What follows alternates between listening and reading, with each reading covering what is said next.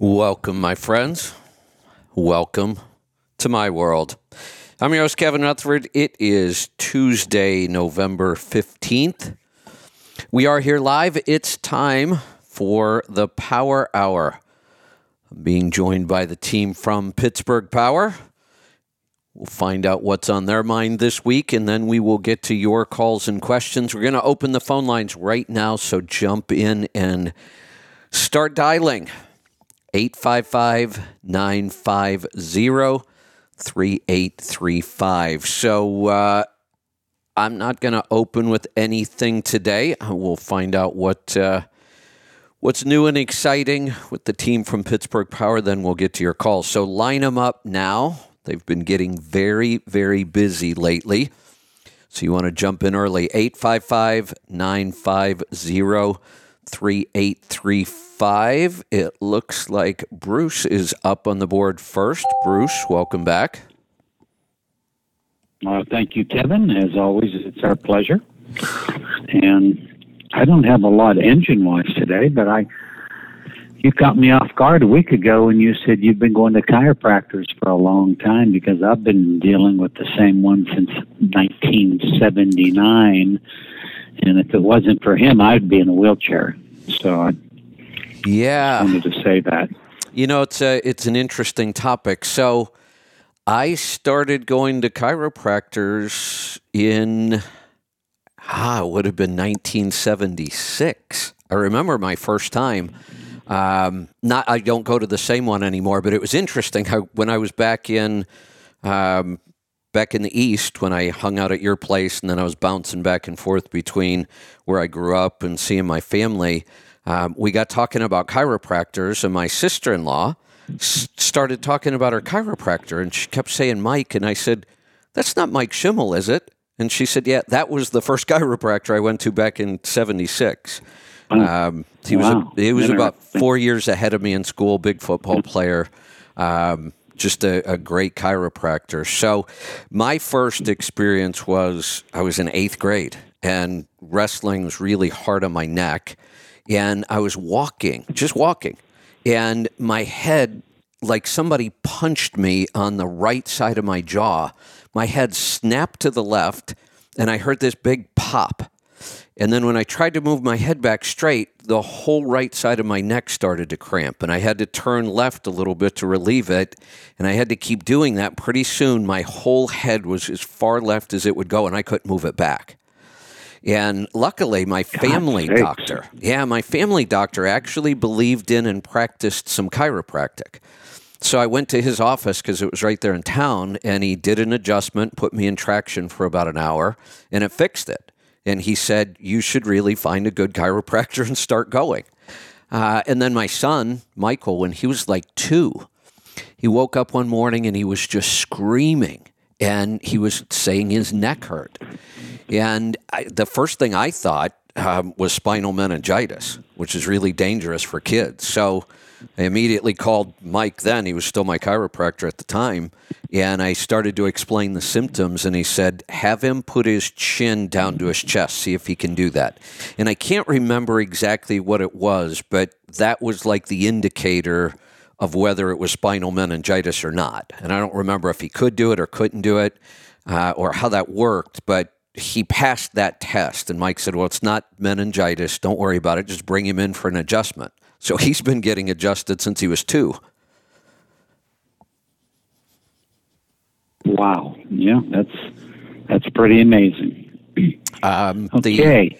The, the one, So, one other I thing would- on chiropractors, really quick. The um, one of our regular guests on Destination Health is a cardiologist who now does all natural, um, and he was a traditional cardiologist for years. His you, heard the show the other day, uh, Dr. Wolfson. You were on the line. Yeah, I heard, Um, he yeah, I heard part of it. Yeah. he met a woman at a medical conference and she was a chiropractor and she got him started down that path they're married now with three kids but that's why he switched from traditional cardiology to natural Yep, that's right. Okay, so I was thinking the other day, and ever since we've had Catalyst, what three and a half years now, I don't get the phone calls. My truck has a miss. My truck has a skip. I you know, that's almost a thing of the past because almost all of our listeners are using the max mileage catalyst. And then this morning I get a phone call from Tony Edwards with an N14 Select Plus in Kansas. And he's getting a lot of fuel dilution and he has this missing going on. And he is using the catalyst and the mixture of Lucas. So that's what I'm working on this afternoon. But that's all that I have. I mean, here I was thinking, wow, those problems are behind us, and now one came up. Got it. You know, the I'm working on some back to health for a second. I'm working on some functional drinks, things you can use throughout the day because what we're finding is the supplements that do work in order to get the amounts that actually work, you've got to take a lot of capsules if they're in capsule form. And we're just finding that putting the the really high potency supplements into drinks works a lot better. Like the Cardio Miracle is one example, or you know our NDK coffee in the morning. So I've been developing different drinks around adaptogens. And the other day I was posting, and it just popped into my head. I said, you know, this drink's kind of like max mileage for your body. There you go. yeah. I'll have to get some of that. I need some of that. I I just I get tired of water. I am working up a special recipe for you, specifically one in the morning and one in the evening, and it's I'm pretty sure it's going to fix your sleep issues or at least improve them. So as soon as I get it all done, I'll I'll Good. send you everything. All right, fantastic. All right. Well, let's uh, Okay. let's find out what's on everybody else's mind. Pete, good morning. Hello, Kevin. How are you today? Doing good. What's on your mind this week? Anything new and exciting? So I was just going to go over some of the parts what we can and can't get, and it, it changes right now. Uh, the one boxes are still on back order. That hasn't changed. Some of the cylinder kits for E127 are on back order. Cat dampers, um, we got 40 more on order. Once that we get that order, that'll be the last we get to like February. Wow. those are and it's problem getting the material to make them is where the the hold up is there and then cat shims so if you do an in frame and you cut the block for a shim they're having trouble getting those shims they have stainless shims that uh, you would use to bring up the depth to the, the correct height So um, with without that shim, you're kind of stuck, right? yes Oh, can you now, i don't know if anyone an aftermarket one yeah. And I think you have some variations, like there's uh, different thicknesses, and you could always double them up. Say you can't get to one, so you have some room to wiggle. But the, the sixty thousandths, which I believe we typically use, we've been having trouble getting. Boy, wouldn't that be crazy to have a And they truck sitting over one part like that? We've seen that here. I know. hmm A Unbelievable. relatively small. Uh, big cams, injector cylinder um, kits are right now pretty well stocked up. But as I, you know, multiple times a week, I check inventory and I'll pick up one cylinder kit here, two injectors there, just to keep my stock built up. But uh, they're getting, it's getting thin. And ISX is so far no problems there. So Cummins is doing a pretty good job maintaining parts for the ISX engines. So that's a good thing. Good. Yeah. What else you got? So then also, and, and you saw where FedEx is laying people off Yeah. and reducing flights. Something else they did. So if I would overnight you a package, uh, previously, if it didn't get there overnight, with the exception of a storm, you would get credited back for the overnight freight. Now they're not going to guarantee it. So if you order something for me and I overnight it and it does not get there, um, you're just SOL. You paid the overnight freight and you didn't get it over. There's nothing they're going to do.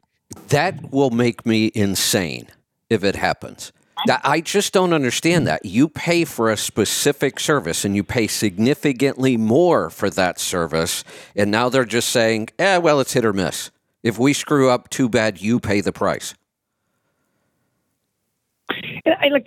I can understand. Okay, it's heading to Florida and there's a hurricane coming. Yeah, Exactly. it's I- bad luck. Yeah. Um, West.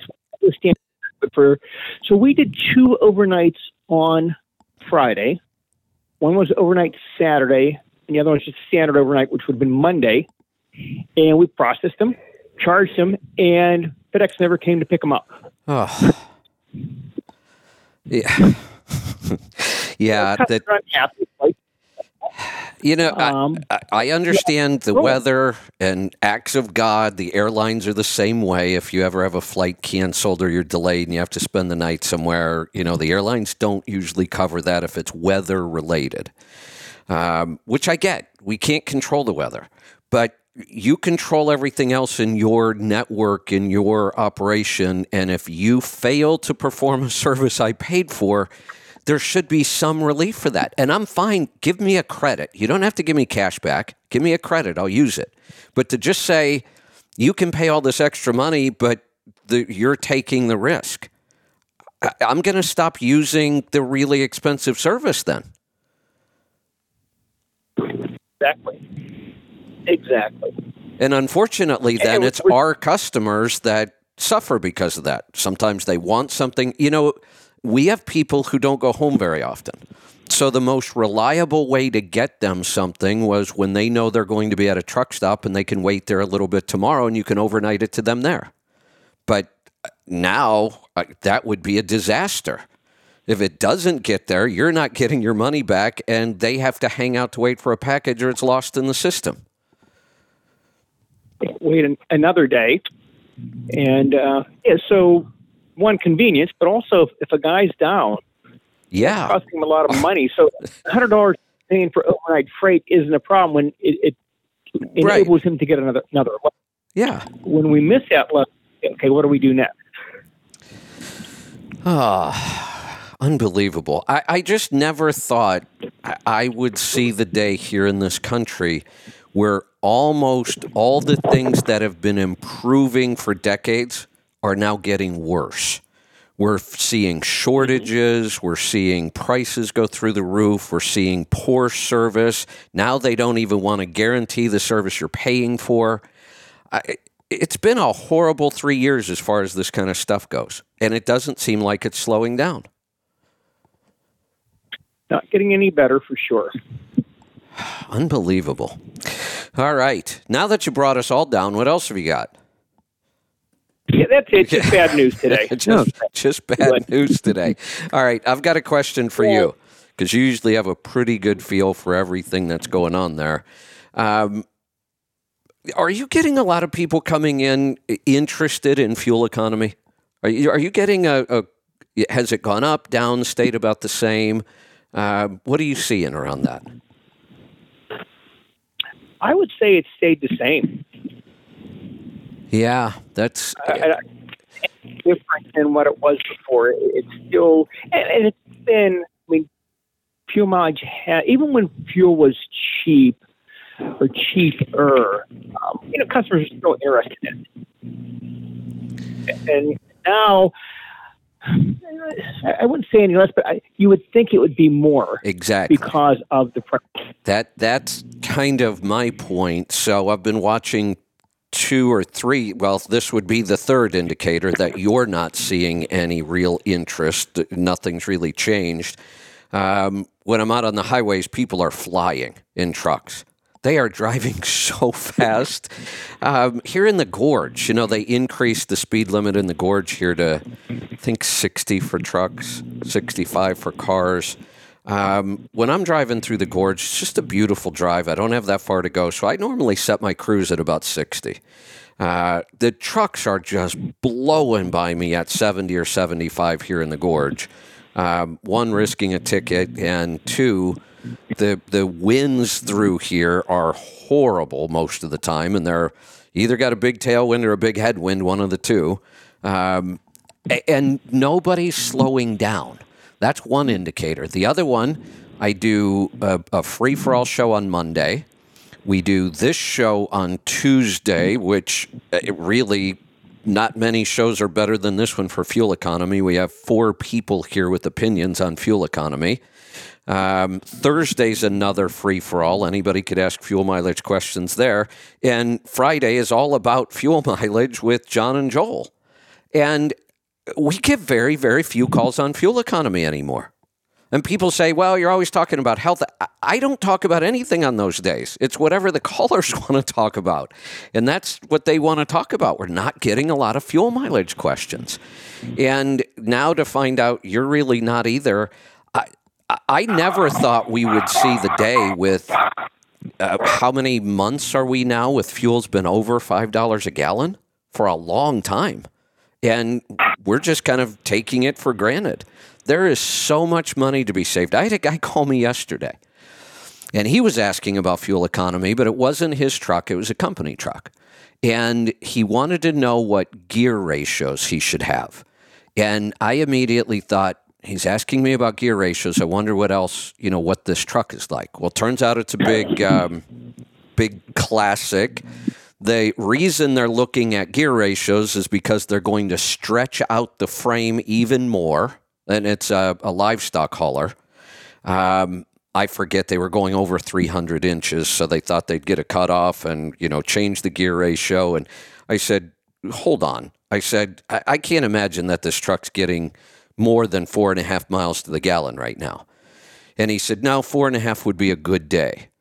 And I said, you know, we've proven, and, and he started, well, we, we pull a bull rack and there's nothing. I said, just stop we've proven that you can get over eight miles to the gallon pulling a livestock trailer. We had a couple people do it. Jeff Zarley did an. I think Jeff actually broke nine a couple of times, and not just on one run. I think he did it for extended periods, which was pretty incredible. Um, so I said, "Look," I said, "I could. I doubt that the owner of this truck." Could care less what gear ratio it is. I said, whatever's in there now, just throw it back in there. It's not going to matter well, you know, I, I want to tell him what the best gear ratio is because I'm going to buy this truck in a year. so then I kind of went off on the guy. I said, Do you realize that truck will cost you an additional $40,000 a year in fuel? At today's fuel price, $40,000 more on fuel than he has to spend if he would just spec a good truck for this. I said, You're insane if you buy that truck. And I said, since you want a gear ratio, I said, take this to your boss and tell me what he says. He'll probably laugh at you and kick you out of the office. The truck had 342s in it. I said, go in and tell the boss you really think you should put 264s in this. It was a Cat 6NZ with an 18 speed, double overdrive. And I said, 264s would be awesome. That's the best you're going to get on that truck for fuel economy to run it in direct. You got an overdrive gear when you need it. You got to get away from the police gear if you really want that one. Um, but just just call me back and let me know what your boss says. What do you think a guy that runs big classics and stretches them out over 300 inches is going to say when we mention 264s? Yeah, I don't think he's going to be happy with that. He's not going to understand it. No, he's going to do what we've heard for 30 years when we've tried to recommend these. But that's the kind of stuff people are still doing. I, I just don't understand why we're, we're just kind of accepting that fuel is this expensive. The only thing I can think is that rates have been so strong up until just recently that they're still getting away with it. They're still paying the bills, they're making a little money. Um, you know, you, I, I talked the other day about FedEx is laying off people, Amazon is laying off people, Facebook is laying off people. If Amazon, I think Amazon's laying off 10,000 people. Amazon creates an awful lot of shipping in our country, whether you like them or not. They, they've got warehouses everywhere. We move all kinds of stuff around for them. Um, when, when FedEx and Amazon start laying people off before the holiday rush, that's not a good sign. They're hiring now. Yeah, exactly. Usually they are begging for people. They can't find enough right now. It's peak season. And instead they're laying people off or or immediately planning on laying them off right after peak season. I think one of them was um, Facebook, Twitter. Um, you know, those may not affect us in in trucking, but it's a pretty clear sign that things are not looking so good. Why did they want to stretch the frame? Simply appearance, or That's it. there a I asked them the for it? same question. They're already kind of stretched. I said, What's the point in stretching them? And he said, Oh, my boss just likes the look of it.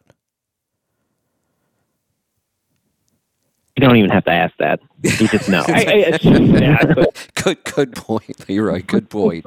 Yeah, I they're, heard they're cattle hauler, and you're just square nose. It's it's going to get stretched. You know, that's there you just, go. You're right. You're right. And, and you know, look, I made the comment. And you had a- There, I, I, I'm hard on classics just because I can't understand losing a full mile per gallon just because of the way a truck looks. But I've also said if you've been doing this a long time and you're successful and you like classics, then you should go buy them. You really should. That's part of owning your own business. You get to make your own decisions. Um, but it, it's so many times I see guys who call me and they're struggling and they start blaming the brokers and the fuel price and on and on and on. And I find out they're driving a classic at 75 miles an hour. Well, yeah, I'm going to call you an idiot then because that, that's just a stupid way to do business. slowing down is just the easiest, and, and they're not rushing to get to another load Right. because the loads aren't out there Yeah. in most cases. Well, uh, You know, that made sense when when people were busy. Yeah, you know, run as hard as you can and get you know three more loads a month, uh, four loads a month extra. That paid for the fuel mileage when fuel was two bucks a gallon. It didn't matter. we tried to help people with that and i actually have a calculator that i created and we put in the rate um, that they're on or their average rate and then we put in the fuel price and we put in the speed. And then we can change the speed and you get a calculation on you know kind of where the sweet spot is right now to run. It's not like we're saying you should run 57 miles an hour all the time no matter what. We don't say that.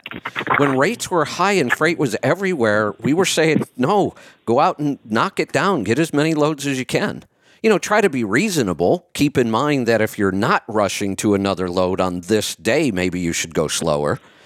But it's we we try to help them understand that there's a lot of variables here, but we are now heading or we're in, and, and it's going to get worse. We're in a cycle where your default should be to drive 60 or less. yeah. Yep, I agree. But I don't know. If you have an 800 horsepower cat in the cattle hauler with a stretch frame, you're not doing 55. come on, why not? That'd be like what, 15th that's- gear or something, right? That's just not the way the game's played. Yeah, well, You know, if you're going to play, that's Actually- that's if you choose to play. You want to be Actually, I I've seen cattle uh, cattle haulers that have slowed down a lot. I, I've seen them slow down yeah, I you know, I don't see compared to what they did ten years ago. Yeah, I don't see many of them out here. But when I do see them out here, I don't, I don't see nearly as many in the West as when I get to the Midwest. And uh, but when I do see them out here, we're not talking seventy-five. We're talking eighty-five because of the speed limits out here. They're still running hard when I see them. And again, I'm just kidding. We used to do. Man, there was a time I bet at least fifty percent of my calls were fuel mileage.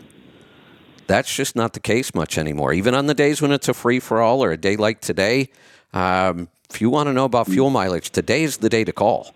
You've got a lot of experience here, and Fridays are the same thing. We end up, you know, just talking about a lot of new technology and results that Joel's getting or a couple other guys. We just don't get a ton of calls questioning fuel mileage anymore. Maybe people are just assuming these new trucks, there, there's just nothing you can do to them. They are what they are. And that's not true. I, we can't do nearly as much as we could, but the call yesterday, that was a 6NZ. There's a ton of things we could do to that truck to get better fuel economy. And he was saying four and a half was a good day.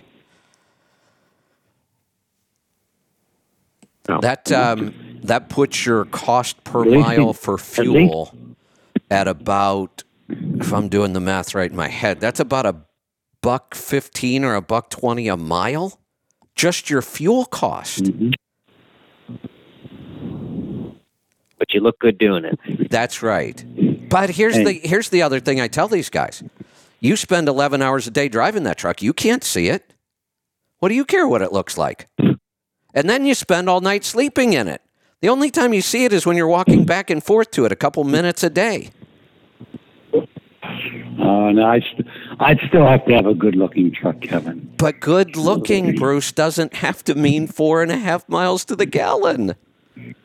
Right, I agree. I agree. Yeah. That, I, I don't I look, I love it when people take pride in their truck and it's beautiful and it's clean and they take care of it and absolutely.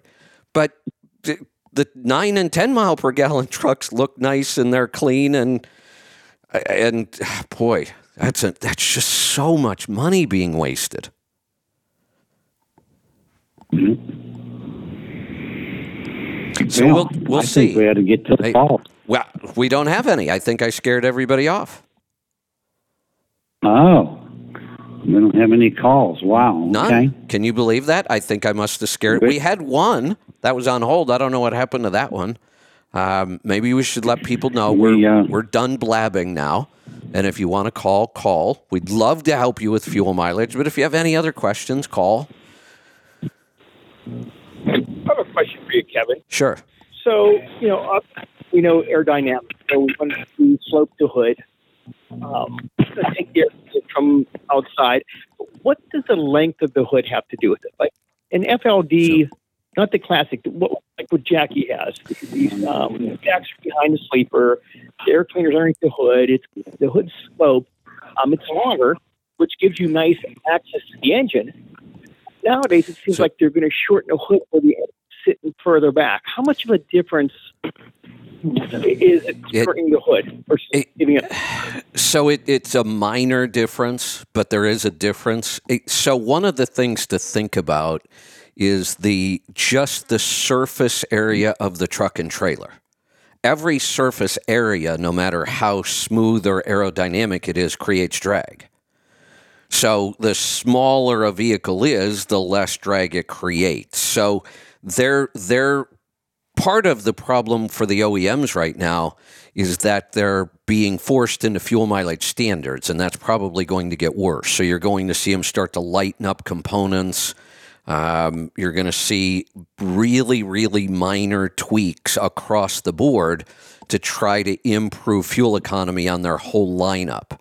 Most of the OEMs have said if Obama tried to push through some really strict standards on this, and, and fortunately he didn't get it through, um, the OEMs claimed if those standards would have went through, they would have all dropped their classic trucks because they, they have to meet a fleet average, and their classic trucks were killing them. Um, I think we we got a little bit of time on that, but we have new emission standards coming up that will probably hurt fuel economy. Uh, so they're they're making all these little minor tweaks to try to improve fuel economy wherever they can. The other thing, you know, aerodynamics can be so crazy to look at and figure out. Just sloping the hood is only the beginning. Every angle, every edge, every everything on that truck can affect the aerodynamics. So if you look at the electric trucks, you'll start to see what the best aerodynamics look like. The reason you've never seen that before is we can't build a truck like that with a, an internal combustion engine because of the size of the engine being up front, the cooling system that it needs, all that airflow that we need to cool that engine requires a lot of vehicle up front. And if you look at the Tesla and the, the Thor, if that one is, I don't even know if they're building that one or if that company's still around. They were just weird. I mean, you look at them and you go, why does it look so bizarre? Uh, and it's it's aerodynamics because with an electric vehicle, they have the freedom to really design aerodynamics that work. I think that the Tesla truck they compared the aerodynamic drag to one of the you know top level sports cars. Well, dragging a sports car can be, you know, they don't always build them for Correct, best, right? you know. But it's still an interesting drag, there you go. comparison. Sounds good. Yeah. And then if you look at It the, yeah. if you look at, and we've been doing this a lot lately. John was sending us pictures from Italy. He was over there for like three weeks. Um, you look at how aerodynamic their cab overs are. And we used to think, oh, that you can't make a cab over aerodynamics. It's like driving a billboard. But what we fail to realize is the most aerodynamic shape is what, Leroy? Uh, like a teardrop. Yep. A raindrop falling because the wind actually Mm-hmm. shapes it into a very. So we always think of pointy in the front and round in the back. It's the exact opposite. The big round Well, bubble in think the front that that tapers back. So with the cab overs, they're able to create that kind of front shape that makes the rest of the vehicle more aerodynamic. Yeah, I don't think cab overs really have like one of the most important parts of you know low drag and all this is frontal area. If you were just to look at a cab over in the front perfectly and a regular, I guess what you could say a regular semi truck, they have about the same size frontal area, and that's Right. about the same size as the area of the trailer. So, really, And- just slanting the hood is just sort of fixing the you know some of the more obvious stuff, but it doesn't reduce the overall frontal area. It's frontal area and what how you put the air back together behind the truck. Uh, there's a good point. So the the goal, trying to simplify this as much as we can, and I'm not sure I understand it when it gets too complicated. The goal is to try to keep the air as close to the body as possible. We don't want it breaking away from the vehicle. That's when we create a lot of turbulence. So if you think about the shape of a conventional truck, where we narrow down the front grill as much as we can get away with, we slope the hood down lower, and then we angle up. Think about the air now is actually being directed away from that trailer in almost all directions. It may be subtle and they've smoothed it out quite a bit, but the shape is sending it away from. It's sending it away from both sides and away from the top and then we have to try to create you know fairings and other stuff that that bring it back but the cab over if it's designed right it, it has that one you know big surface but then after that the air follows the rest of the vehicle Isn't there another regulation in Europe that they have cab overs are for a reason because of like overall length or something? Probably. Probably. They it's very very tight over there. So you'll see a lot of um, four by twos, just single axle tractors with triaxle trailers, and the axles are set pretty far forward. The gap is so tight you can't get your head in there to to connect your airlines. It's so tight. Uh, so they've got everything tightened up to keep uh, length down because their cities are so small. Yeah, I thought that was the main reason for the cab overs. They're definitely, I wouldn't say definitely more aerodynamic, but they are.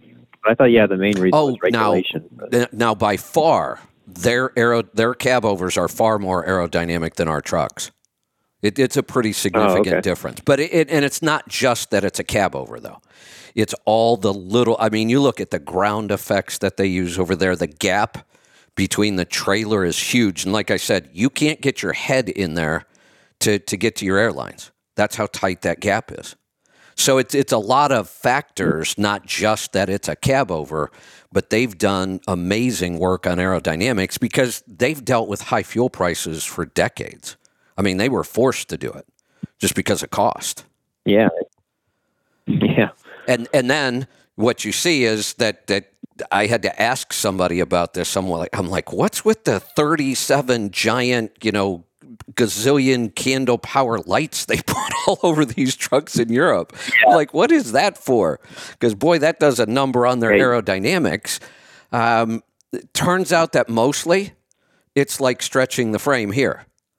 That's like a, it's just a Yeah. style thing for most of those guys. Now, I, I did hear that that started in Scandinavia um, because they drive in the dark so much of the year and they're out on, you know, not busy roads and they're out in the country and, and the lights are actually very helpful for them.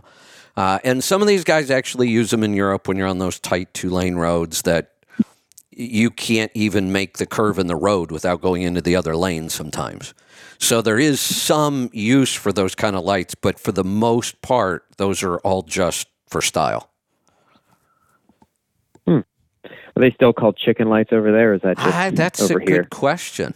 I uh, I'm gonna shout out to my we have a we have a European trucking correspondent now, Kevin O'Sullivan. I always go to him with these questions. So if he's listening, uh, he'll send me a message on Trucking Tribe. I don't know what they call them. Yeah, it doesn't Well, do anything. chicken, to- chicken lights are, are the side lights, not the headlights. So you want to be called chicken lights. Yeah, wasn't that because of all the chicken haulers were the first ones to put them all over their trailers? Is that where that came from? Nobody knows. I know, Somebody. I like them. I like them. Well, today, as long as you make them all LEDs, I have to believe that at some point all those lights were putting a bigger drag on the alternator when they used to be incandescents. LEDs can can draw a lot of power. Can they? Depends on how bright they are. Oh, okay. Oh yeah. Okay. But that, like the little marker Yeah, if lights you- shouldn't be any big deal, even if you have 200 of them, right? Yeah, right. I mean, if like those light bars and stuff like that, I mean, those are uh, those draw a lot of power. Holy cow. Yeah, I- a little. I, I was wandering around just chatting with you guys, and I looked. Um, we actually just filled up all of our phone lines. We've never done that before. We have a lot of phone lines here. Um, we better get some calls. We're just going to jump right in before we get off on another topic. Uh, David in California, welcome. Hey, how you doing, Kevin? How you doing, Bruce? Good. How What can we help today? you with today? So I have a question. 2012, some guy I know. 2012 Cummins Peterbilt deleted. Uh, no problems for two years. I believe it was three years. He deleted it three years ago. He has no problems. Now every light he stops, when he takes off, the truck shuts off, and it's just getting worse and worse and worse. And there's no codes being thrown. I hate when that happens. Yeah, we can't figure it out because. So, would it be? He switched the, the switch issue. I mean, it lose power to the ECM. Yeah, you'll have to find someone to pull that in and look at it. I mean, that could be a ton of things. They could have check engine lights blocked. They could have engine protections turned off, turned on. Like, who knows what's going on with the thing? Most likely, it's just a wiring problem. If it just straight when it shuts off, does like the dash go go out It or? blows smoke. He said it blows smoke when it shut when he starts it back up. It'll blow smoke Yeah, for a little bit, and it's fine as long as it's rolling. But when he stops at a light and takes off, it'll shut off. yeah, that may be one of those things where if you can get it to do it all the time, you're gonna he's gonna have to find a shop to take it to, and you know, if you can get it to do it, then they should be able to find the problem. But that can be just a, a myriad of things. I don't have any ideas off the top of my head, especially once it's deleted. It's just all the troubleshooting kind of goes out the window. So Yep, he knows. He regrets it. And the problem But is when you work on it, once you have a delete, kind of opened a can of worms. And like you Yeah. were said, it could be, you know, something simple or something with the program, and then where do you start from there? No one's going to touch the program on a deleted engine. So Well, it's it's mostly not the, the the file. The file just makes it hard because if it was the file, then it would do it from day one. But if it's like a new ECM, like if it's a dead ECM or it's going bad and you have to put a new one on, now you have to find somebody to put a deleted program back in. So it just gets really ugly. yeah. We find the 2012 and newer trucks, if you maintain the emission systems and run the catalyst and do the diesel force cleaning, you'll truck trouble free in 2012 and newer. So there was no reason to do that. He kept burning turbos. Like he put one in at Jubitz, and like uh, nine months later, I think even earlier than that, the turbo burnt out again, and some guy said I had the same problem. Take it to this You guy, wouldn't- get it deleted. We've never heard of that happening. That's what he burning out a turbo. It takes it takes a tremendous amount of heat. So something was wrong in the settings. Was it burning the turbine housing, burning the variable geometry VIN vanes? But he had way too much heat, and most of those engines run pretty cool. So they magnified the problem by doing the delete. Yeah. Okay, so there's nothing we can do then unless you find somebody that is willing to go in there and help you, right? That it's deleted. Yeah. Yeah, deleting it Yeah. really. Limited your you know shops that are willing to work on it. Yeah. Okay, well I got it. Uh, thank you very much, guys. Hopefully we find the problem. Yeah. Thank you Well, very much. good luck. All Have a right. good day. Let it let us know when you do. Let's uh I will. all right. Let me get back to the calls here cuz we've got a bunch of them. We are off to Tennessee this time. Gabe, welcome to the program. How you doing today? Good. What can we help you with? I got your favorite truck. okay, I'm what's that? To improve my fuel mileage on a classic. Uh, good. Good. Nothing wrong with that. Uh, Bruce, what's I know you've worked with a couple guys on this. What uh, what's possible out of a classic if everything else is done right? 8.3. That's pretty impressive. Well, that's, getting- that's damn impressive. Well, what I'm doing That's when, out of a when I that's a have 379 with extra a two, two WS cat in it, running 58 mile an hour Buffalo to Chicago, pulling a reefer.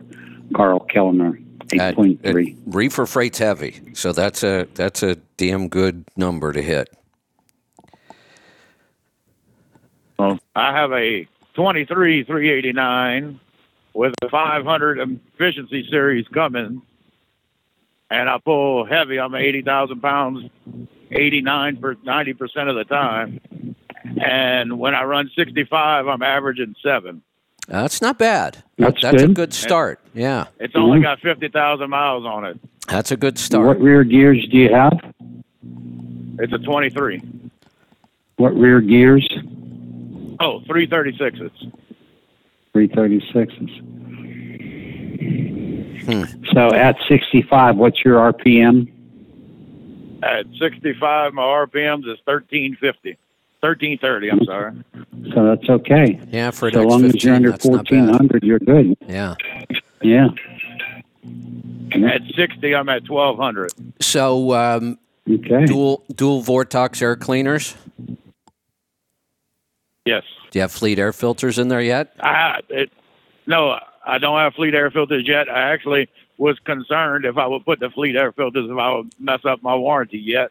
That's why they're not in there yet. No. There's No. nothing. No. It's a stock I- truck. Nothing done to it yet. So let let's talk about warranty because we haven't talked about this in a while. But this question, whether fleet air filters would, two things. I've never heard a shop ever say anything like that. I have heard them say things like this for the OPS and some other things that we installed on the engine. Never heard it about air, air filters. But if you were worried about that, just when you buy the fleet air filters, just save your old paper filters. And if you ever have to go back to the shop for any kind of warranty work, just throw them in. They'll never know. And it's easy. So that's that's one quick way. But uh, I've never heard them mention air filters. Here's the other thing we need to understand about warranty. There's the law, and then there's what might happen in the real world. And I like to help people understand both. The law says very, very clearly about the manufacturer's warranty the manufacturer, if they are going to refuse the warranty, they have to prove that it was not their fault. So just because you modified their truck somehow, that doesn't allow them to say, oh, you modified it, there's no warranty. If you modified one part of the truck and the engine fails, they have to prove that it was your modification that caused the failure. And if they can't prove that, then they're still on the hook for that warranty. If they're and that's the way it should be. If their part fails, that that should be their warranty. If you do something to the truck that causes their part to fail, they shouldn't have to cover that. But you can go back on the manufacturer of the product. All, everybody that sells these kind of products should have uh, insurance that covers these kinds of things. So that's always an option. Now, would you that- would that- you still use I, let me just give you, still my take on this. air filter? On a new truck? Absolutely. Day No. one. No, no, no, if, uh, Oh. uh, right. But I what what I'm trying to say is in the industry I run, I run in the dry bulk industry. When we load, it's very dusty. You you may have to play around with that and see how often that filter's getting dirty. And oil sample so we can see if the dirt's getting in or not. So I, I don't try to just say, oh no, you shouldn't use it. Experiment with it and see. In a, in a lot of cases, it'll be just fine. You get two sets of wraps and you just change them more often and then watch your oil samples for silicon. Um, as far as warranty goes on a new truck, there is nothing I wouldn't do to a new truck if I wanted to. If I thought it was going to help or I was testing, there is nothing I wouldn't try. That warranty to me is almost worthless. Correct. I don't buy an extended warranty because Exactly. I just Right. worried about the factory warranty. I'm not worried about extended anything like that. Uh, it- is so, I'm not going to say it never happens, but it's so rare that they turn down warranties. I, I, and I've seen warranties turned down when you've done no modifications to the truck. And that's a tough place to be because how do you fight these guys? It, it's hard. It takes a long time. It's expensive. But I've seen warranties just that they just refuse them for whatever reason. So to me, the warranty's not worth much. Well, I mean, they, they refuse them sometimes for no reason. I, I'm going to modify the truck. I'm not going to wait two or three years and lose all that potential savings in fuel economy. Correct. Hell, if you do enough modifications and your failure happens in the second year of your warranty, you may have already covered all the cost with the savings anyway.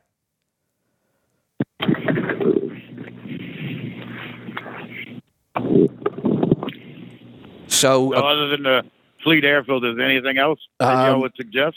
flow I do below. run the catalyst. It's been running the catalyst since day one. Good. Uh, Flow below. Even though the rest of your truck isn't all that aerodynamic, we can still make improvements with with little things. The air tabs might make a tiny bit of difference, uh, and the flow below makes a significant. I mean, three or four tenths. And then We've been seeing about four to six tenths uh, on the tune on that engine. I was We've been just- having really good success with those. I was just about to ask you guys now, what can we do to the engine specifically now to get even more? Yeah, we have a sort of one that we made maybe six, seven months ago. Uh, that uh, seems to be working really well. The low So- end people, I feel like almost always get four tenths.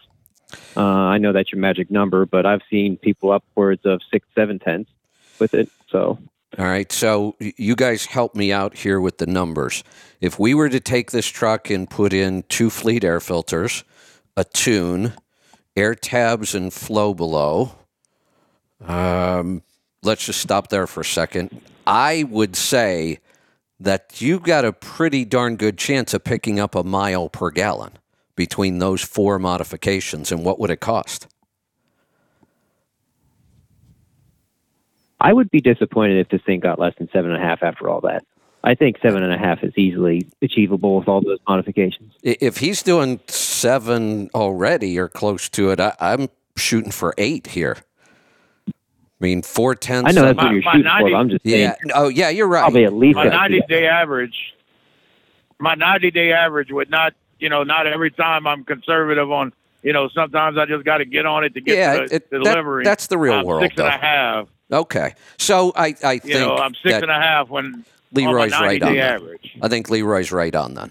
Seven and a half would be a, a, a great goal. If we got less than that, we'd probably wonder why. And uh, you know what? eight hundred bucks for two fleet air. I'm so bad on prices. I don't know. We we'd probably be spending less than five thousand, right, or close to it. I don't know how much one of those flow below things are. Ah, if I remember right. Two fifty, including in Yeah, flow Yeah. below's like thirteen or fourteen. I should know. It's on our website. We sell it, but I never know Tisk, prices. tisk. But yeah, it sounds exactly like is the flow below? The flow below is that um, that aerodynamic treatment that goes on the rear uh, tandems. It's the the wheel covers and then that that dog bone shaped piece of plastic that goes in between the two tandems, and then there's a little tail piece that goes behind the back tandem. It really improves the aerodynamics around the tandems where you have a lot of dirty air. Okay. What's Uh, that the- big plastic thing? The flow below entire kit is uh, fourteen hundred and eighty-five dollars in our store, and they have documented three to four tenths. That is one of the very few fuel mileage devices that came on the market that the OEMs now install. If you get almost any of the upgraded, you know, efficiency models of trucks, many of them come with the flow below from the factory. And you see them on fleets, and if you know if fleets do it, then they work. Y- Yeah, because fleets just don't spend money on this kind of stuff. But but when they find something that is that consistent, uh, and this is, it's an aerodynamic improvement. Those are usually pretty consistent. Um, so, you know, if we get that full mile per gallon and we're around five grand or less, hell, you're going to pay that back in three or four months at today's fuel price. Correct. Okay. Well, I'm gonna have to start doing my research and get some of this ordered. Yeah. Well, your your best bet is just pull into Pittsburgh Power, let them do the Hawkeye report on it, and let them give you a list of everything they could do. I mean, we picked out four things just on the phone. When they have the truck there in the just- shop and I, they can I almost stopped by there yesterday when I passed through Pittsburgh for that reason, and I just ran out of time, so I Nah, passed them up. st- stop in, pull it into the bay, and say, "I want the best fuel economy you can give me," and just let them make you a list. All right then. All right, Next time I'm up there, I'll have to stop in. there you go. Or make a special trip there. Every day you don't do this stuff, you're losing money, and, and the numbers are just big today with that fuel cost. Let's uh, let's go to Wisconsin. Jim, welcome to the program. Good morning, guys. Uh, this might be an intervention or a assistance. Okay. I may. Uh, uh, I'm sure there's a lot of listeners that will be the same way. So before you start, driver. Have been. for- before you start, I, yeah. I, I do want to let you know I am a certified fuel mileage interventionist. All right. I certified myself. I might need you. yeah, I, I certified myself, but I, I am certified. Go That's ahead. right. I made my own CDL, so don't worry. there you it. go. That's right. So I'm a company driver. Have been for four decades. Um, I drive for the largest liquid bulk tank hauler in the United States. I have a red 2019 Freightliner Cascadia. I'm getting 8.2 miles a gallon. Good. Now this is a 450 horsepower engine, and it's castrated to three. Is that a um, 305. by chance? Is that a DD thirteen? It is a DD13 And you know why I knew that GHG7. Why? because uh, bulk haulers like to save weight everywhere they can, and that 13's lighter. Yeah. Certified.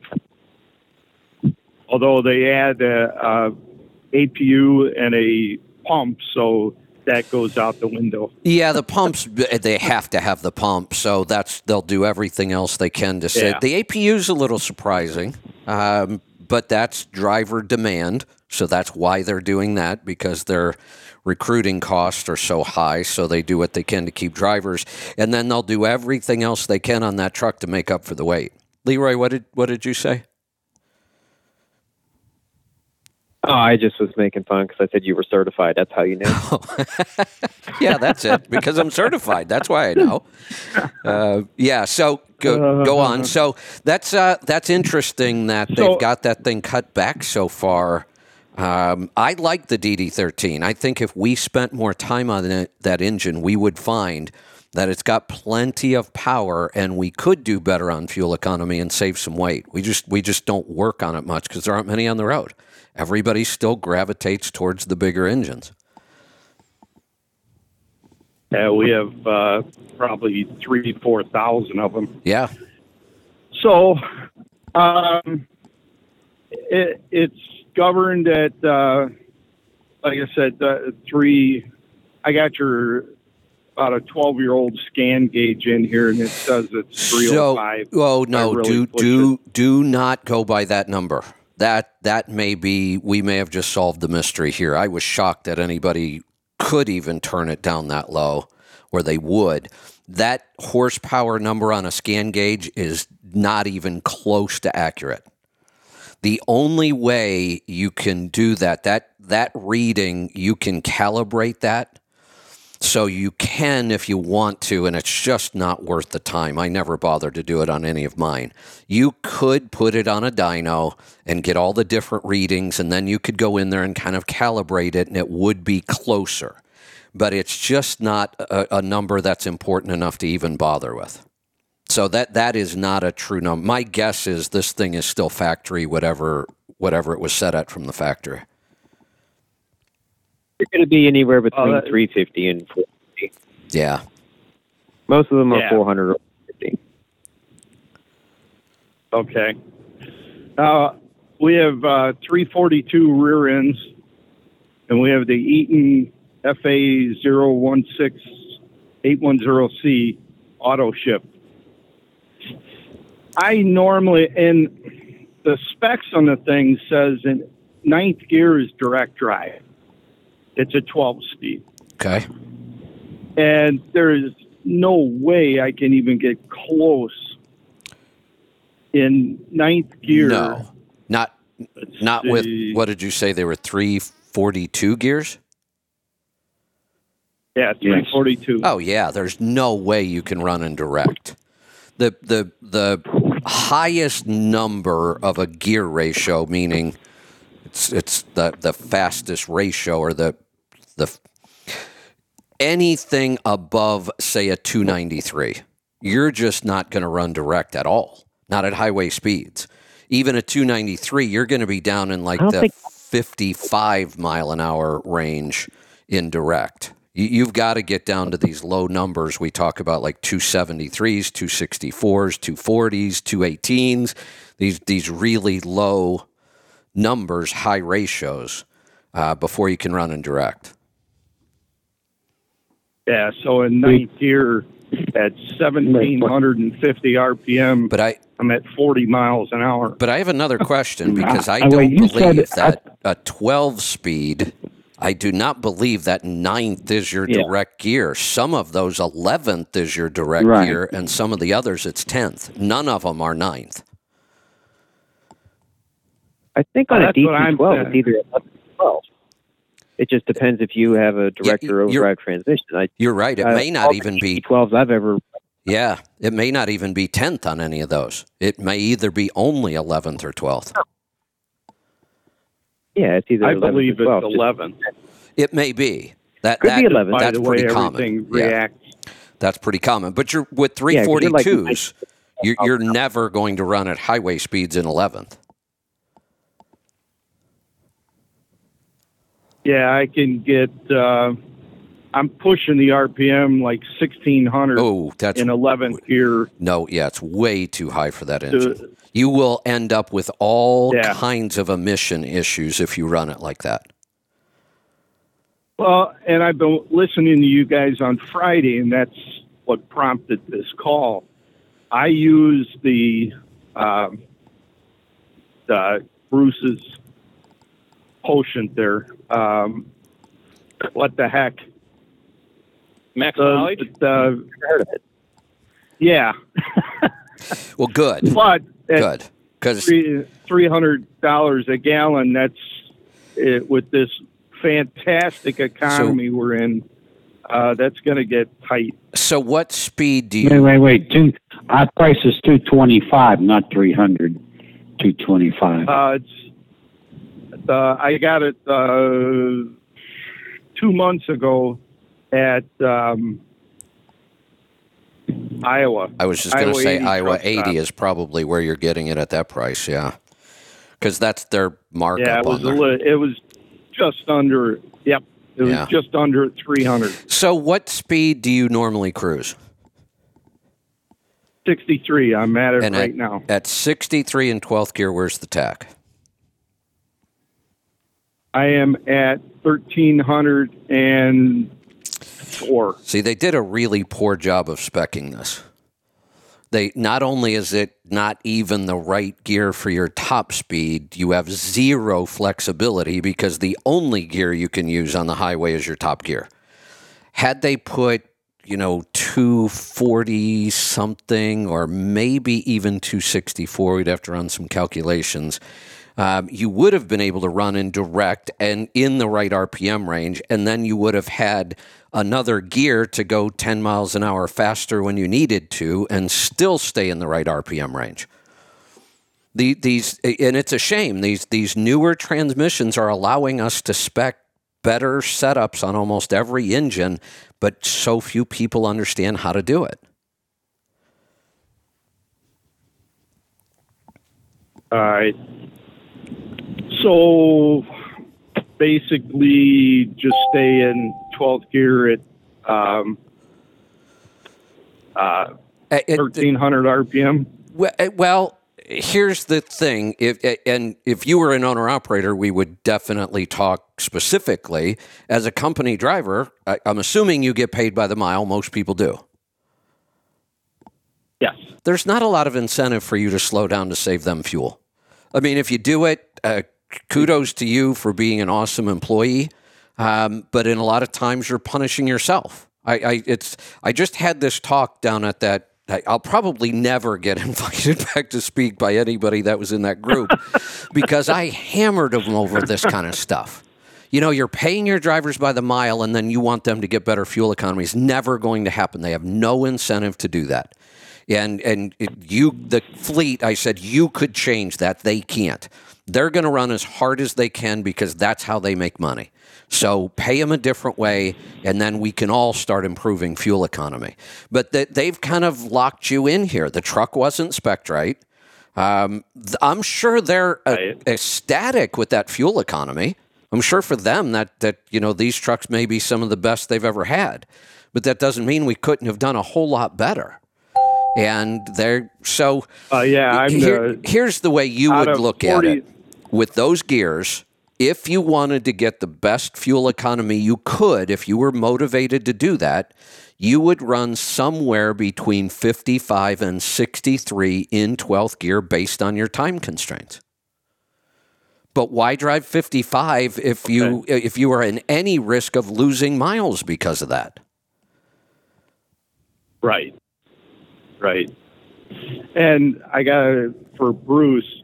There's 45 trucks in our terminal. I'm the only one that'll use the catalyst. My truck has over 500,000 miles, and I have not had any DEF issues. It- All the other trucks have. Because they spec them wrong. Yeah. Uh, had they been spec right, and Well, the catalyst definitely can- helps. There's no question. But in this truck, in this engine, but they spec them so poorly that without the catalyst, they're going to really suffer. And they are. But They don't you listen. know you. when you try to talk to a fleet about catalyst, a large fleet, it's uh, it's really difficult. It's really difficult to tar- talk to a large fleet about anything. So, Uh, Bruce, I was just going to say, um, long before the catalyst, you had all kinds of things that could have helped fleets, and I think you gave up a long time Yeah. ago even attempting to work with them. yeah. I gave up uh, when Charlie Exton, who's no longer with us, came up with the fuel preparator, and he and that was in 1990. He said, I'm going to sell it to all the fleets. I said, no, you're not. I'm not going to buy it. Uh. fleets don't buy anything. I can't count how many times companies come to me with fuel mileage devices and they immediately start talking about fleets. And I said, Whoa, hold on. There's two problems with this conversation. One, you're talking to the wrong person. If you want to get to fleets, you're going to have to find somebody else. I don't do that. I work with owner operators. You want to get to owner operators, you're in the right place. And then I said, and then I can tell you this that you may put yourself out of business if you try too hard with the fleets. They will, first off, they'll demand all kinds of free product to test. And then they won't do the test, and you'll wait six months to a year, and they won't have any results. And then they'll ask you for more product to test longer. And the odds of you ever selling anything to them, slim to none. That's right. Yeah, just one last thing is um, out of the 45 drivers, I'll do 63. We can do up to 70. Now the rest So- of them are getting like 7.2, And, and, I get on. go ahead. Yeah, I was going to say, and I'm getting eight, 8.2 uh, on a 90 day right now, and we're 75 to 80 thousand pounds most of the time So, with a liquid. just off the top of my head, we could do some math here. Um, how many trucks total in this fleet? Or total in the division At you're my talking terminal, about? Yeah, your 45. terminal. Okay. So Yeah. 45 Yeah, trucks. 45. And that one mile per gallon uh, between 7.2 and 8.2, I'm going to say it's about 15,000 a year at today's fuel cost. You guys running more than 100,000 miles a year? Uh, most of us, yes. Okay, so Some I'm, don't. I'm going to use 15,000. Um, fuel cost alone by, you know, running these trucks the way they're running them, spec the way they are, $675,000 a year is what that's costing them. And we know that 8.2 is possible. You're doing it with no modifications and just the catalyst. And we don't even know if the catalyst is improving fuel economy on this. We know it's helping with emissions. Might be helping with fuel economy. Right. 675,000, no real modifications, just, you know, better specs, better driving. Um, had they, and then the other problem with these guys running 70, that's when you start to see the emissions problems because the RPM is too high and we're losing heat out of the engine. And it's heat that helps keep Uh, those emission lose systems healthy. And we lose a truck for about a week. So now The repairs You- go around our you, terminal. you look at repair cost and downtime. That one mistake of specking these trucks wrong in a tiny little fleet like this, your terminal, um, was a million dollar a year mistake. Jeez. wow. And that may be conservative. I don't know what their maintenance cost and their downtime is costing them, uh, but it, it's at least a million dollar mistake per year. Wow. That's Yeah. And the driver does, you know, when they're sitting at home, they don't get paid. Correct. Yeah. So now you have unhappy drivers. And what's one of the biggest problems Right. fleets have faced in this industry for 30 years? Keeping good drivers in the seat. That's why now, uh, what is a what kind of APUs on that truck? The uh, uh, Thermo King. So what are those today? 15,000 installed? Anybody know? Oh, I'm sure. Years ago they were 12.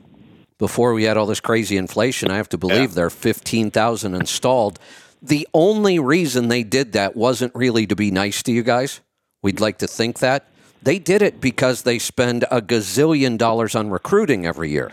And they hope that they could have skipped that device and spec'd the trucks right and then given all the savings to their drivers and they would solve a whole bunch of problems all at once. Now, I do have to say, we get Blue Cross Blue Shield Tier One. Oh, of course. That- yeah, I'm, I'm, look, I'm not saying it's a bad driving job. I'm just saying that No, as a it- fleet, they could do so much better for themselves and pay you more, and none of those benefits would go away. They would all still be there.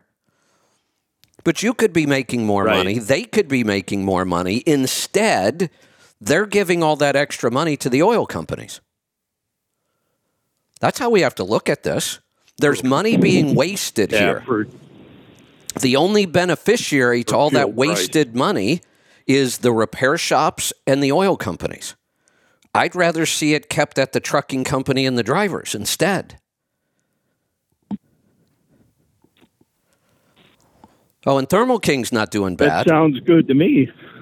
And and look, No. I, I, I, I, you know, I, I love having a full blown APU on a truck, but my God, a lot of us drove an awful lot of miles in a lot of years without anything close to that. Yeah, seventies and eighties. I didn't have. Yeah, we didn't have front brakes. yeah, well, if we had brakes, yeah, yeah, you're right. You're right. yeah. All right, Jim. Yeah. Anything else we can help you with? Kudos to you for trying. It's just they've they've uh, your fleet has kind of tied your hands pretty much on this. You're doing about as good as you're going to do. Yeah, and it's a shame a railroad company owns us. You would think they'd start looking at it.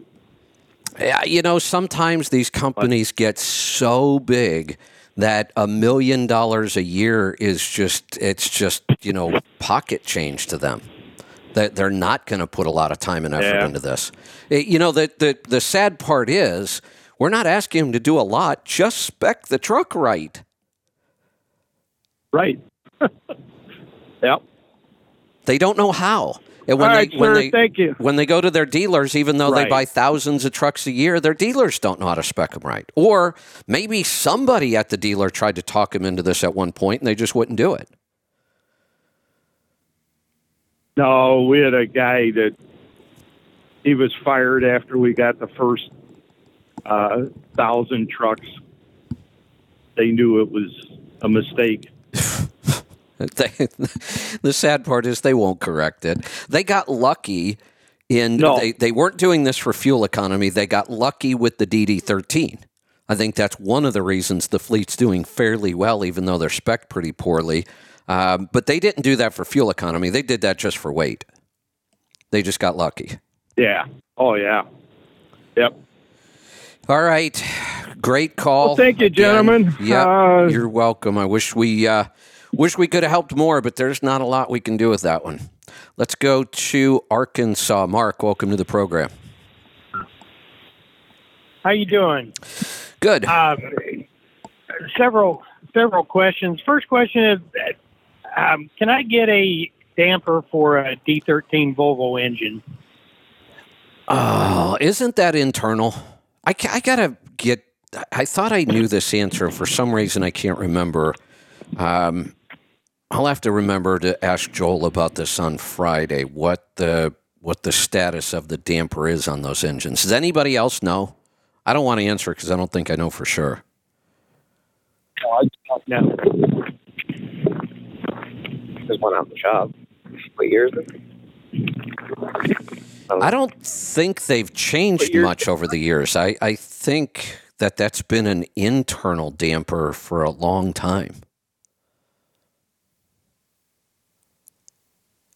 Pays that one. All righty. I, I don't know. I just uh, I haven't had a Volvo engine for years. I bought this used a year and a half ago, and I have uh, uh, it made a lot of difference on the old Detroits, and this So- is kind of Two. uh, my first newer emissions truck that I've had. So Going out to look up one. Yeah, I don't want to tell you anything about this because I don't know it for sure, but I have two options for you. One, if you go to truckingtribe.com, uh, if you're a member there, um, put up a post and tag uh, myself and Joel and John, all three of us, and somebody will get you the right answer.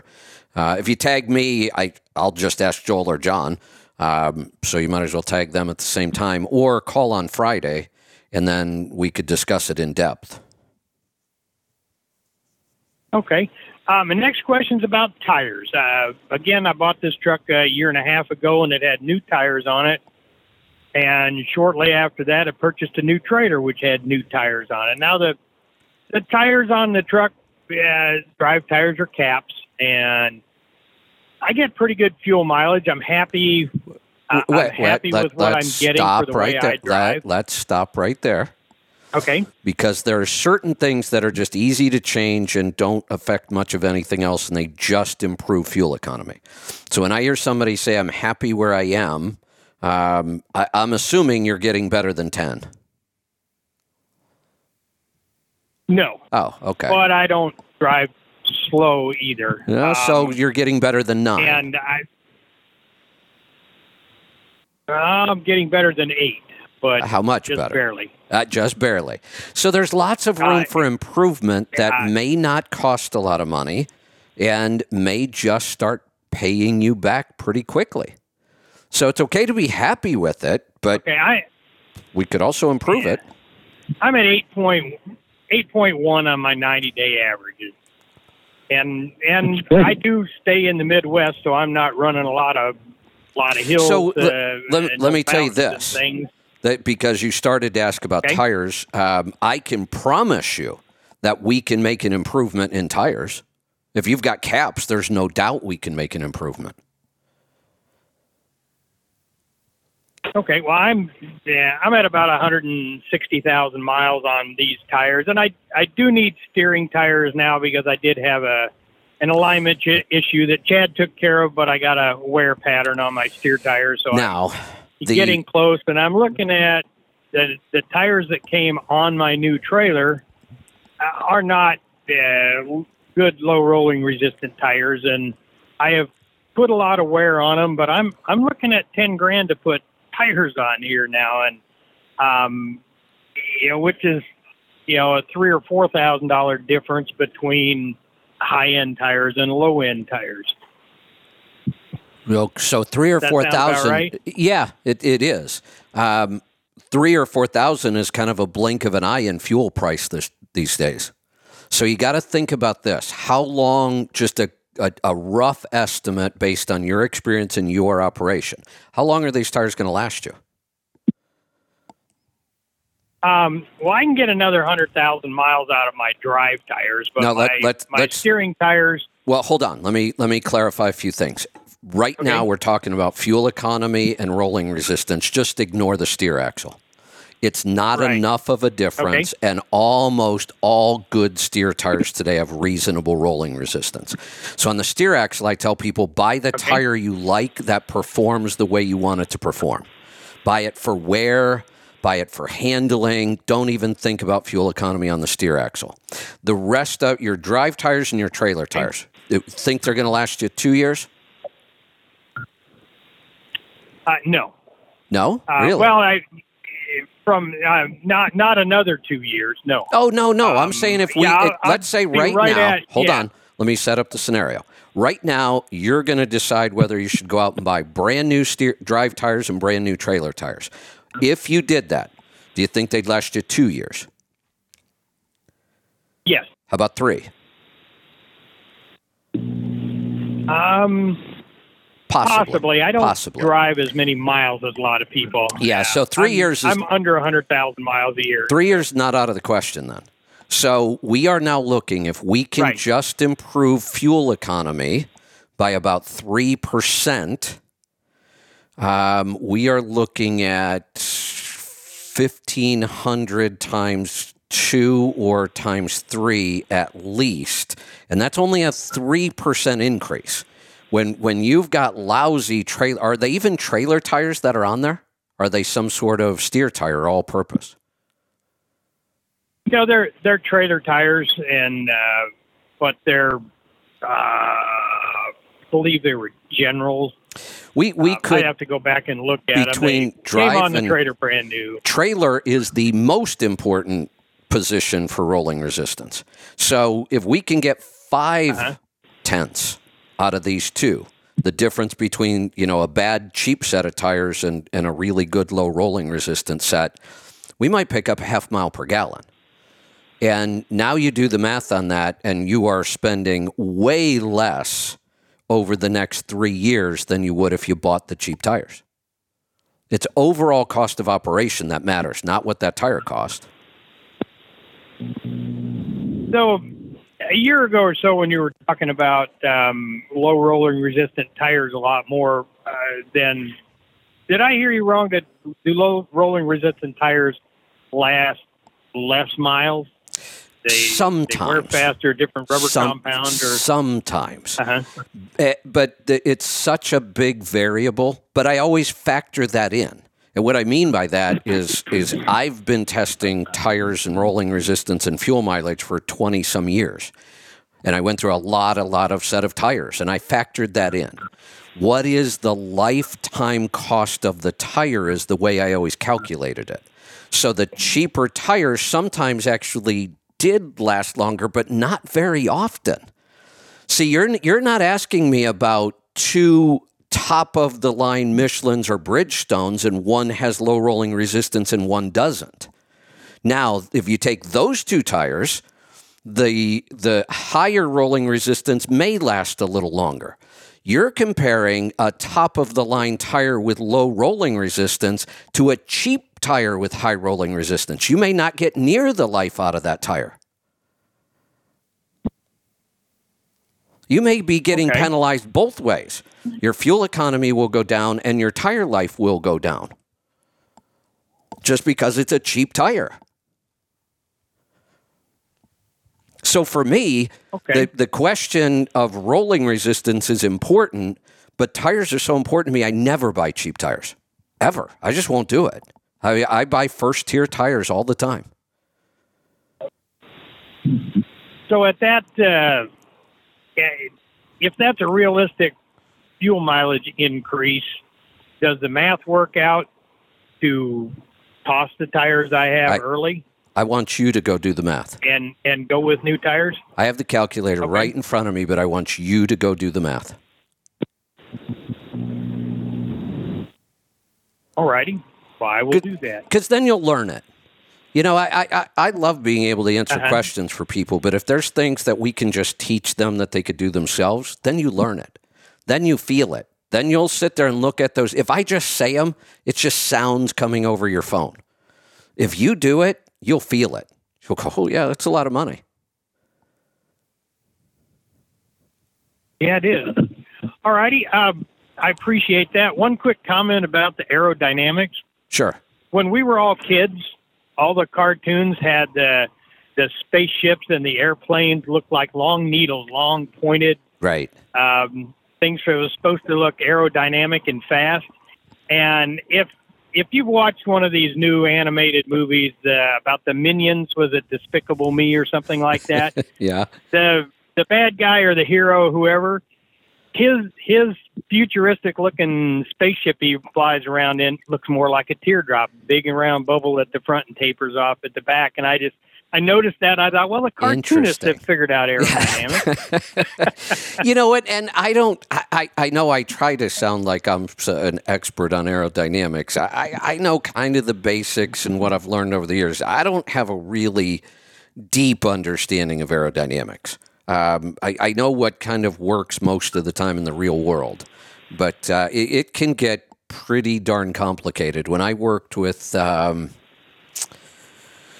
Oh shoot! Who was the uh, the company? The CEO came from the EPA SmartWay program. We worked with them for years. They did the under tray and the leading edge and um, the top kit.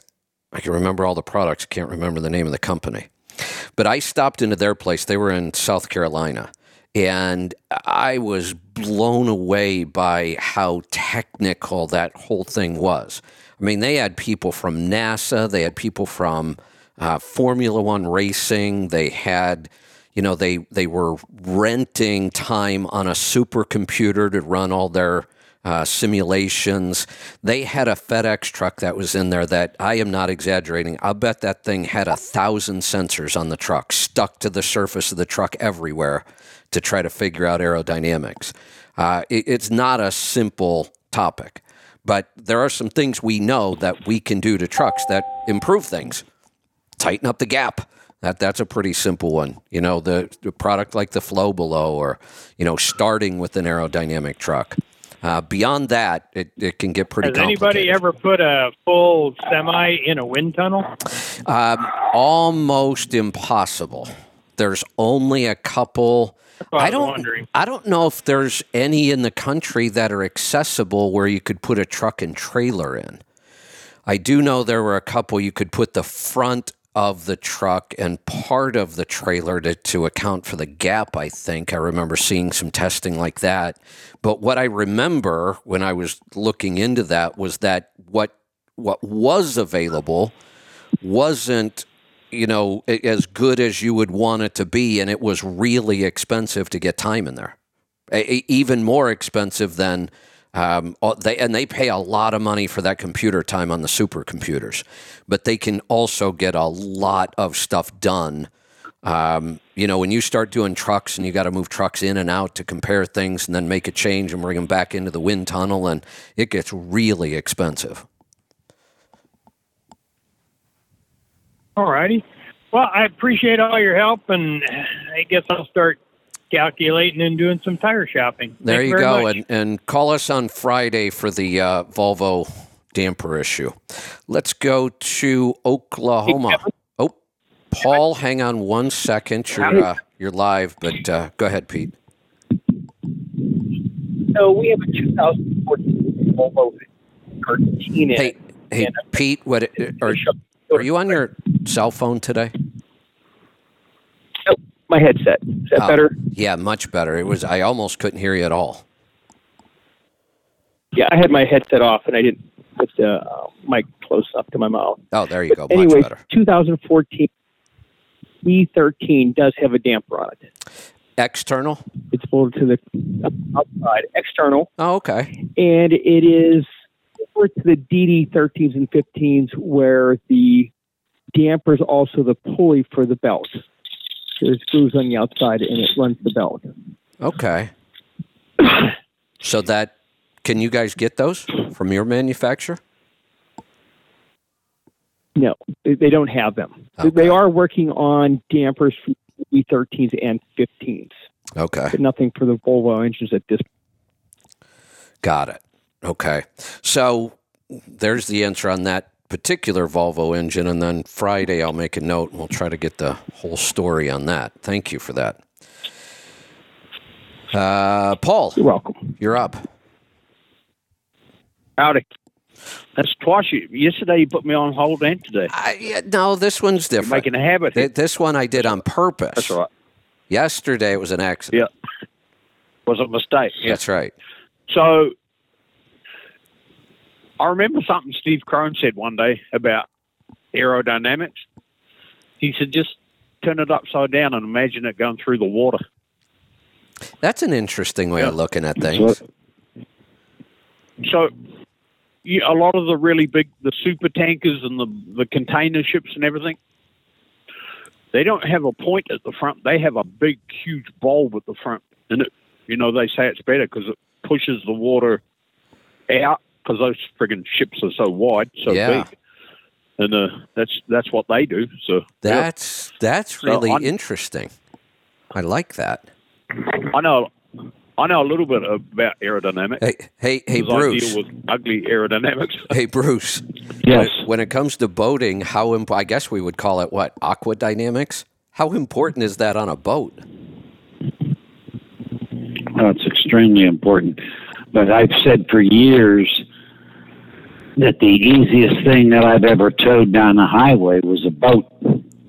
Because if you Oh, think yeah, of the air coming right. off the hull, Right. similar to water coming off the hull. You know, back when you towed your mastercraft, they they would cut right through the air when you're towing them. They tow very easy. Yeah.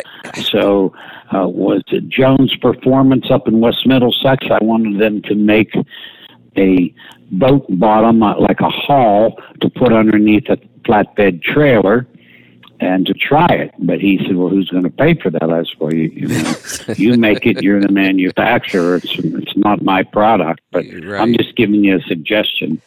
And Yeah. nobody's done it. You know, you're you're right. The, the little ski boats, you almost couldn't tell you were towing anything. No, no, they towed great. Yeah, interesting. I even towed a cruiser one time, a 28 foot cruiser for a guy. He was our banker, and it towed easy too. Uh, I guess we would call it hydrodynamics, right? Not aqua dynamics. Hydrodynamics. That's right, hydro. Okay. That, that's what it would be. hmm Yeah. So, on February the 27th of next year, my truck will be 10 years old. I still think it looks pretty good for coming up 1.2 million miles. Hey, It But does I still good. like the look. hey, you you I still like the look of Joel's truck too. You know what? You you should have bought it on February 29th on a leap year, and then it would be younger. It would only have a couple. yeah, birthdays. it would have been a lot younger. Right. Yeah, so, but uh, I did get a good truck because I found the sticker on it, and it says February the 27th at 14:05 p.m., which is a Wednesday afternoon. So maybe that's why it's been so good. I don't know. Right in the middle of the week That's when everybody's peak of the week, focused. right Yeah, no Monday trucks, no Yeah. Friday trucks. Yeah. You know, So, um, but I, I also like the look of Joel. I can imagine that with the roof cut off and a head rack sticking on top of it. You know, So- one of the other thing I heard about uh, vehicles in particular, but like anything that's manufactured with that many parts that are machined.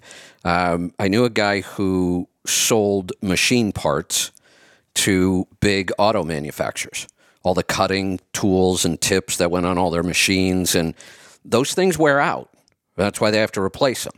And he said the difference in tolerances between a new tool and when they replaced it was fairly significant. And just depending on the duty cycle of everything, there were times when they were making cars and a lot of their machines were just about ready for a tool change. Uh, you could start to see how Yep. a one manufacturer could have a lot of great cars and then a couple of duds. Well, I I can attest to that too because I can't remember what year it was, but Nissan's in Canton, Mississippi, the Frontier pickup truck. Yeah. For they spotted it. They spotted it one time, and the oh, it, it was a dealer that spotted it first, and um, they wrote it up that it had dents in the roof. Well, then they started looking, but there was no no panel damage, but it turned out it was wavy sheet metal, and you had to look, and it, it was only the four door crew cab, not not the cab Yeah. and a half thing. But all all the four door trucks, I guess it was near the near the end of the year or something before retooling, and I guess it wasn't stretching the the panel steel out yeah. tight enough or something. Yeah. And uh, it was on the left hand side at the at the back. These pickup trucks, and they would have they would have had wa- wavy. Wait, if the, if the dealer wanted to write it up, you wrote it down. It was wavy sheet metal on the roof. Is what you wrote it up as. How the hell do, how the hell do you fix that? Fix the tool that stretches the. Well, right, but I mean, once it metal happens, you know, the street metal. Yeah, yeah, that once it Done it. happens and the Yeah. dealer's got the car, um, you can forget it because the body shop's not going to fix that. yeah, yeah. What are you going to do? Mix up a uh, cement mixer full of bondo and slap that in there? Uh, Or you're going to be cutting the whole piece of sheet metal out and putting another one in and repainting it. Yeah. Yeah, that's a So the the the tools the tools that even you know even though the precision tools they still wear out. So, they do. yeah. Yep. So, All right. yeah, what- I like I said, I I like the look of Joel's truck. I can I can imagine his truck with the roof cut off it, and I, I don't think I can do the purple though. I can't wait till you So- build that one. That's exciting. One day maybe. There I you don't- go. I'm- I can't do it this year because I didn't win, I didn't win the lottery the other day. So Yeah, now would Yeah. be a bad time anyway. What else you got today?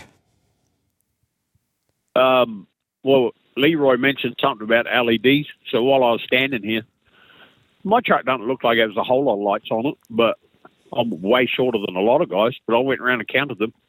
I got 120 on the tractor. yeah, they're Do all LEDs. really? Plus the head. Yeah, That's a lot and of I, I have the I have the front front of the breathers, in the top of the breathers, on the back of the breathers, below the cur- below the cab, below the sleeper, and then nine across the front of the head rack and uh, 13 on the back end of the tractor, and then on my trailer I have, I think it's 32 lights across the back end, top and bottom. So You know, I, I can't. that's where they're going to hit you from is the back end. So, Yeah, I can't imagine when those were all incandescent bulbs, how much time it, people must have put into keeping those things working. Had to be Yeah. a lot crazy. with that many lights. All right. Well, uh, okay, that's all I got. Have That- fun. yeah, we're going to move on. Calls are pilot. Well, actually, we're working through them here, but they're still coming. Let's go to Florida. Jocks, welcome to the program. Hey guys, thank you for all you do. Uh, a couple other questions, real quick. Before on your scan gauge, do you have a parameter on that? Uh, it has the ability to read EGT, yes, as long as you have that coming out of your ECM. Okay. Or, or most of the they time- probably. sometimes that can All right, anyway. be. Leroy, what's that? You can probably answer this question better than I can, Leroy. I I said, yeah, like like you said, if it comes out of the ECM, then you can pull it up on the scan gauge. But most of the time, it's a calculated number, and it's it's ballpark. But I mean, you, you know, you could you know when it's hot, when it's not hot. That's all that the number really gives you. It's going to give you, like if you we do a pull on the dyno, right? As soon as Mhm. you're in the pool, it might be like 12, 1300 or, or 12, 1300 degrees, right? As soon as you get out of the throttle, the calculated number will read like 300. Oh, Now, if you had an analog gauge in there, it would take time for it to, cool, cool off. down, But yeah, the calculator number, hmm oh, well, you know, you stop putting fuel in there, so the pyro must not be hot anymore. Here's here's So, my uh, recommendation. Whether or not the scan gauge is doing some of these Mm-hmm. things like boost and and uh, EGT, I would still just have the manual gauges. They're they're inexpensive, they're accurate, they're so good for troubleshooting, and you're not going to want to try to troubleshoot a, an EGT or a boost problem with the scan gauge. So I agree. when I had my Kenworth, um, Bruce and them put those in for me, and I had them right on the left, the boost and the scan gauge Perfect. both. I loved it. Yep. I could sit there and look, but on this brand new tw- 23 uh, Freightliner, um, I think Pete the other day said it's you got to take a lot of stuff apart to add that. Is that not right? With the DD15? Yeah, so we have to pull the turbo off. Oh, Because normally we put it in the exhaust.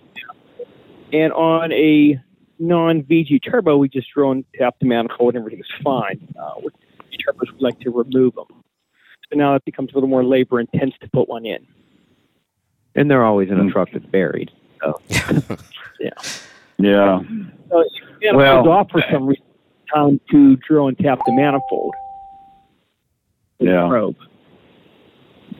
Yeah, because this this truck I found that somebody spec'd it. It's okay. So um, it's a 23 DD15 with the 12 speed auto and two 16s, and um, it's kind of crazy. They went out of business, and uh, I was able to get it, but um, it doesn't have any gauges. It's got an air gauge to tell you how much pressure you push on your pedal, and that's it. And it's just, uh, but um, anyway, the the question I had so in my Kenworth, uh, I brought that to y'all uh, like March of COVID when it started, and you all put that in a lot of other stuff, and and I loved it, but um, I could. It was kind of surprising sometimes how fast that pyrometer would come up and I'm just wondering with the max mileage if this thing may be getting a little hotter because they say that the DD15 runs hotter anyway. And I'm just, I don't want to cause myself any issues running the max mileage. Um, but No, it, it's a hotter burn. It's not a hotter exhaust gas temperature coming out the manifold. oh, okay. So you're okay. Okay. So yeah, don't worry Okay. about that. So with my Kenworth, I ran, I don't know, three or four years or something. And before the max mileage, every 10 or 11 months, I was replacing a couple of sensors and they were like 900 bucks a piece, and it cost me like two grand. So I was only paying like 1200 for the max mileage, but I was the only person in the entire fleet that um, did not have to change those out. Uh, like I said, four years or something like that. I just sold the truck, but um, I mean, I know the stuff works, and I used the Yeah. plus on that once also, and I got an increase. But on this truck, I, I just turned twenty thousand miles, so I started running both of those, max mileage in the advance or whatever it's called, and um, I run to California and back at seventy miles an hour, um, usually light, but but I was wondering, scared about the temperature, so I quit using it for about four tanks, and now I'm using it again. But it's like it's there's something in the ECM or something that it's just not getting as good a fuel mileage with it as it does without it. Uh, It's really strange, but I, I'm on. It's called the Quiet Man. I've got everything tagged, every every tank I've ever put in. Um, and like I said, I'm still playing, and I may take the max mileage off and then just put the the fuel advantage just to see if it does better or something. But uh, it's just a strange thing, and I just wondered what y'all thought about it. Hmm. I I can't Well- answer that one. So you know, as far as your pyrometer temperature, what I noticed running the catalyst on our Dodge pickup, I actually dropped pyrometer temperature.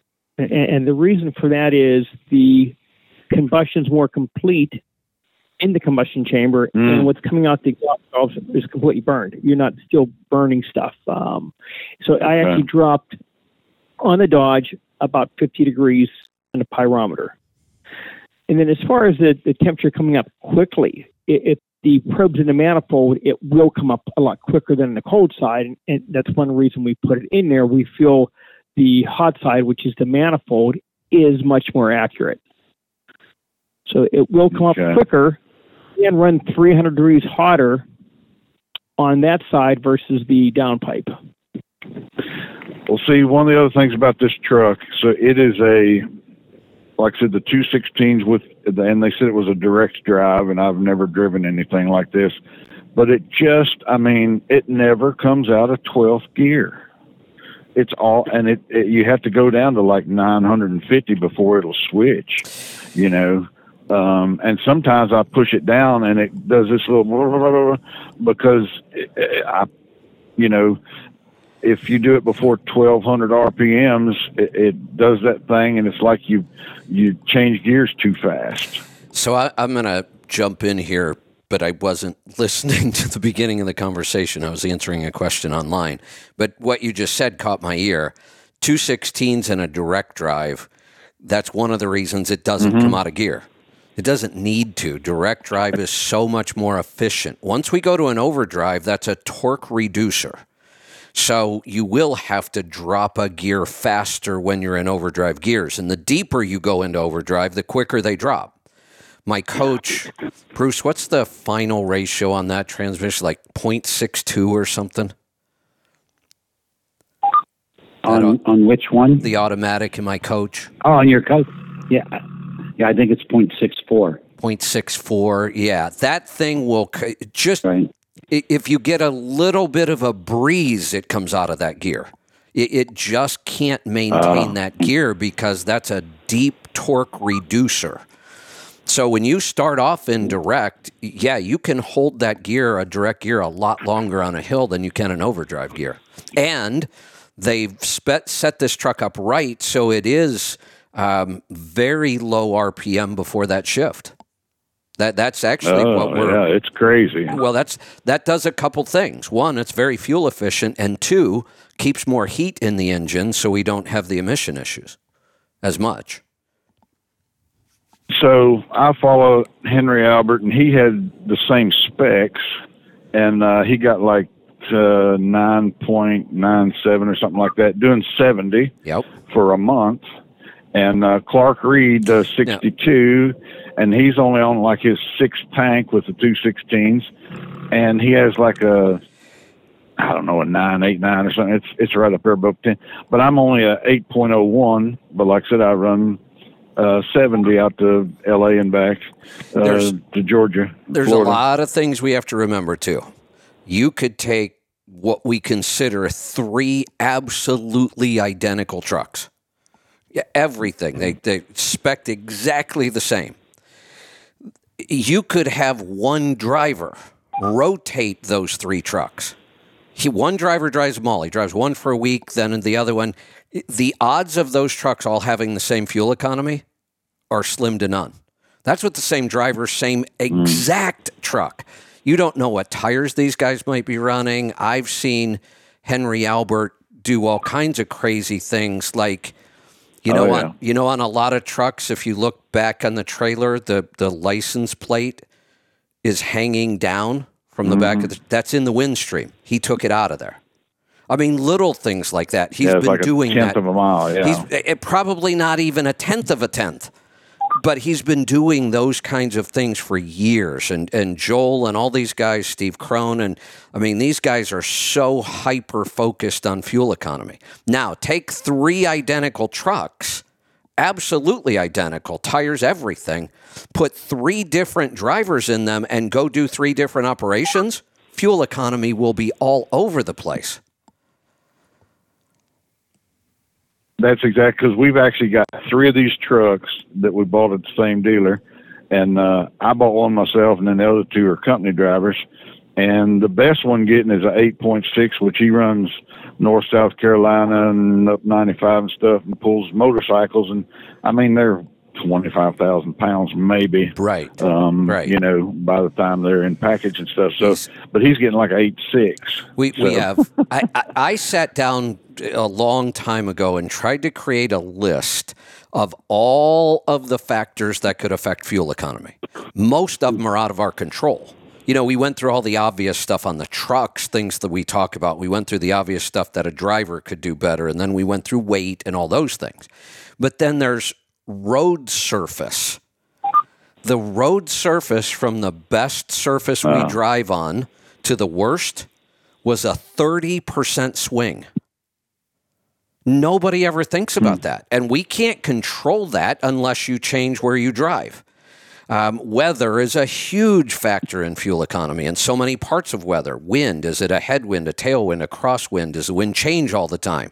Temperature, what's the average temperature? What's the humidity? All of these things, I, I, I stopped my list. I was up around 80 some the factors that could affect fuel economy. So, you know, there's when people say, "Oh, nothing," I don't know why those guys talk about fuel economy. None of that stuff works. oh, yeah, it does. That's why we have some trucks getting four and a half miles to the gallon and some getting eleven. Yeah. Okay, so next question. So, um, and like I said, I'm I'm only six weeks in or something with this truck, and I'm I'm trying to kind of get a base, but like I said, I it the stuff max mileage did so well on my other truck. I just I want to make sure I wasn't hurting anything. But so I know you all have a two different things. You've got like a fuel saver uh, tune that you can do, and then the regular tune that tunes it up or whatever. What's what's the? di- I think this is like a 455 is what they've got it at. But I mean, it like I said, the fuel mileage is decent, but I just I'm wanting to get more. But what's the differences in those? Um, there's really not a whole lot. Really, the the main difference is if somebody just is more focused on, uh, like they just want more power. I still am doing all the things that I can do to get you better fuel economy with all the parameter settings and et cetera.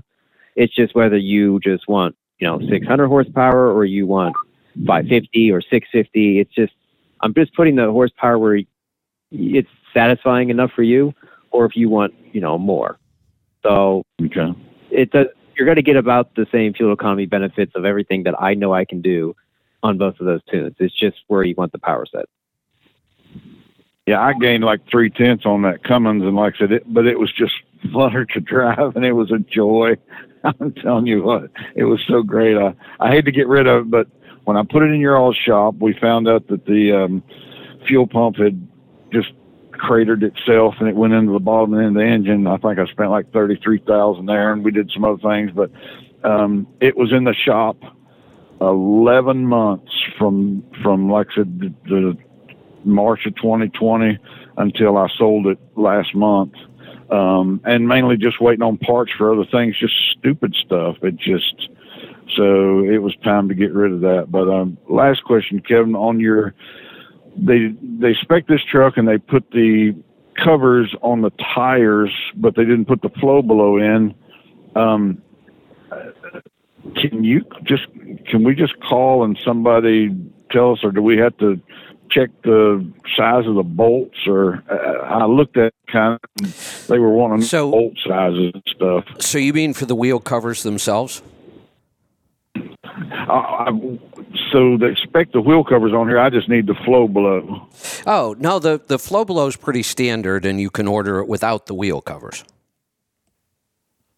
Okay, but I mean, they said something about they need to know what size bolts or something you had on there or something. I, I don't like so. Just kind of glanced at it. But, Yeah, again, you, you know, you'd think I'd know more, but I answer all kinds of questions, and then somebody asks me about something in my own store, and I don't know the details. Um, I figure somebody else knows all that stuff, and I never answer the phone. So um, it's possible that over the years since we've had that, we've got different manufacturers with different size bolts. So yeah, we might have to get that right.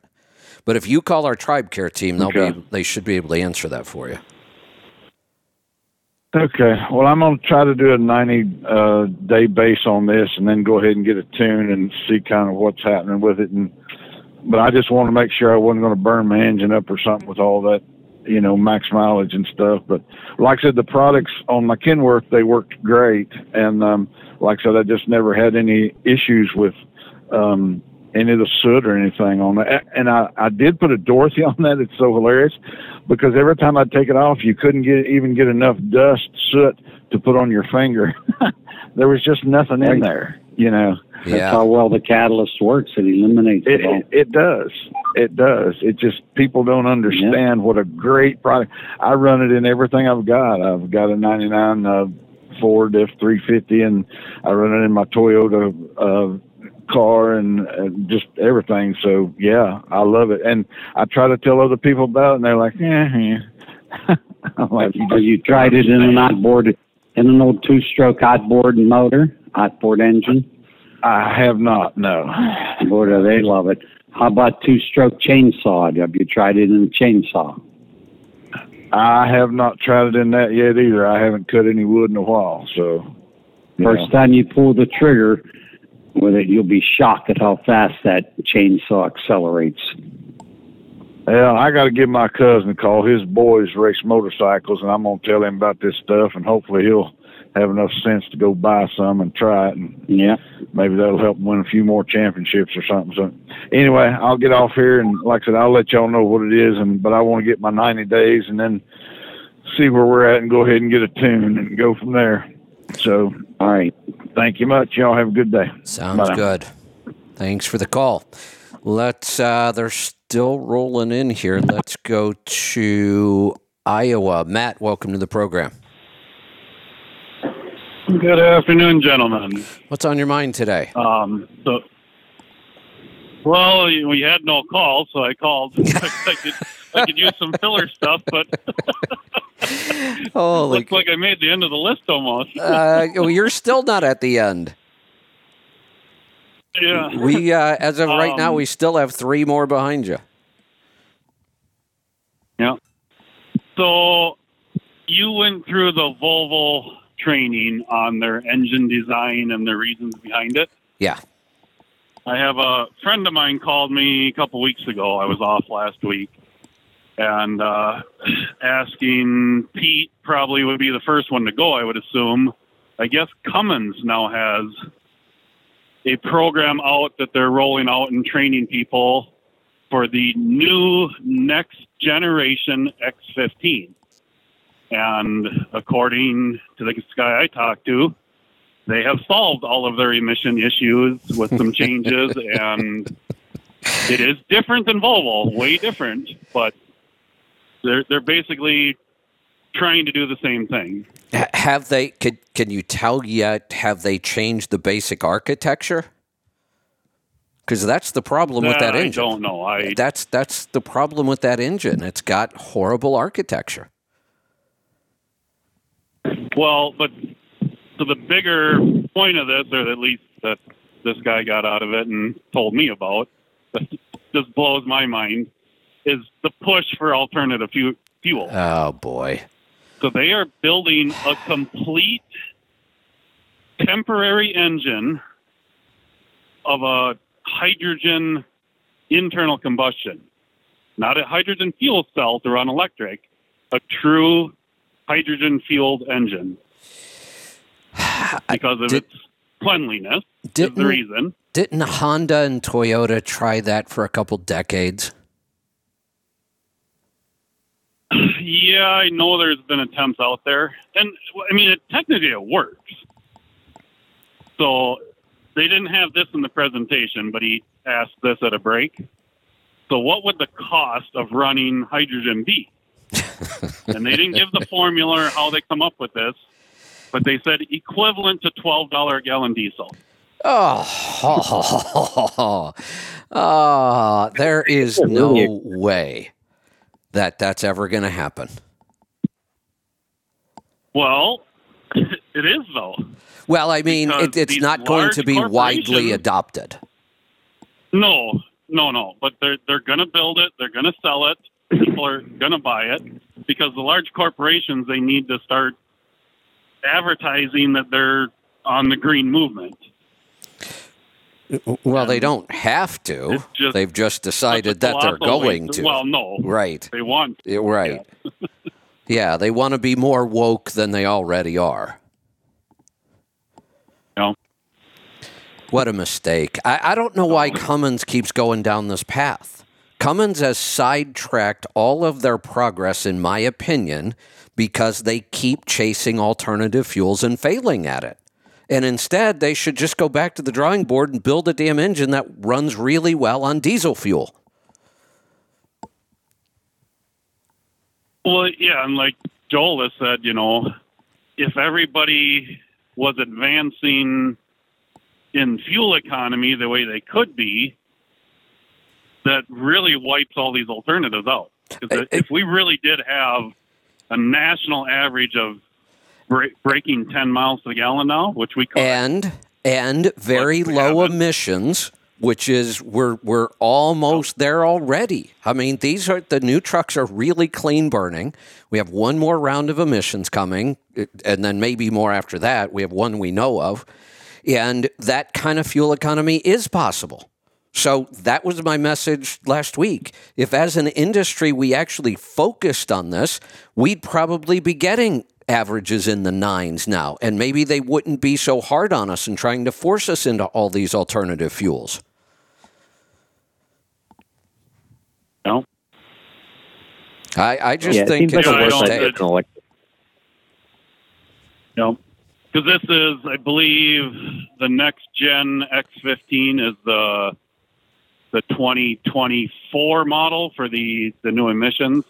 So, which So, Pete, would if you had probably, any of these classes yet, or I would imagine they'll be selling that sometime in early 2023, right? That's usually how the model years seem to work.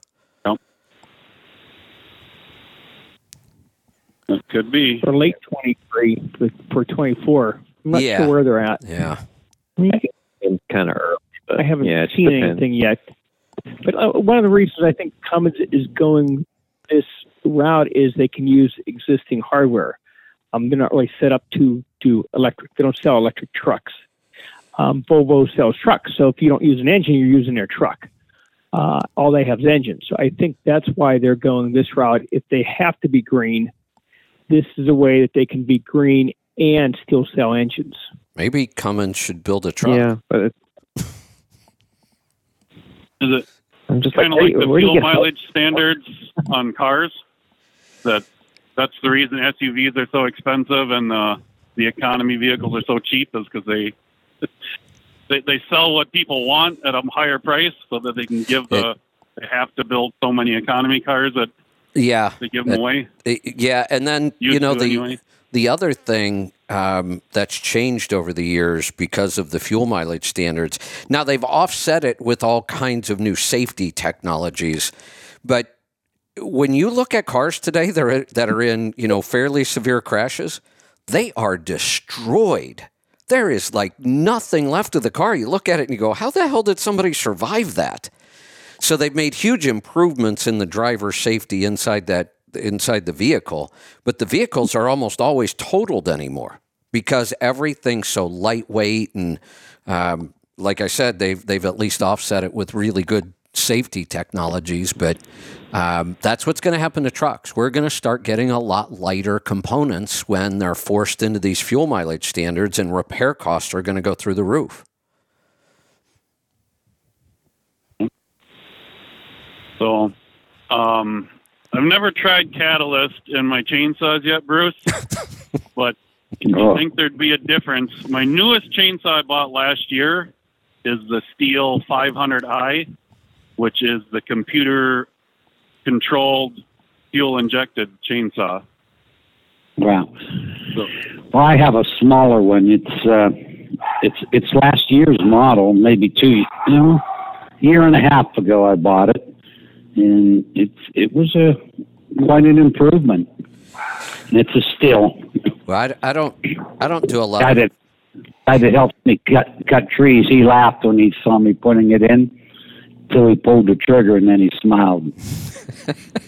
I, I don't do a lot of heavy but duty I cutting. noticed that.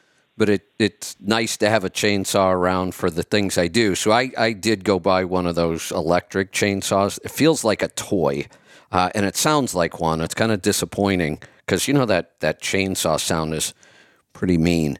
Um, but but I do I do dip the tip of the chain in catalyst just for good luck. Okay. Well, well, since they came out with the computer controlled one now, fuel injected, I maybe I can get a tune for it. Yeah, there you go. Yeah, no.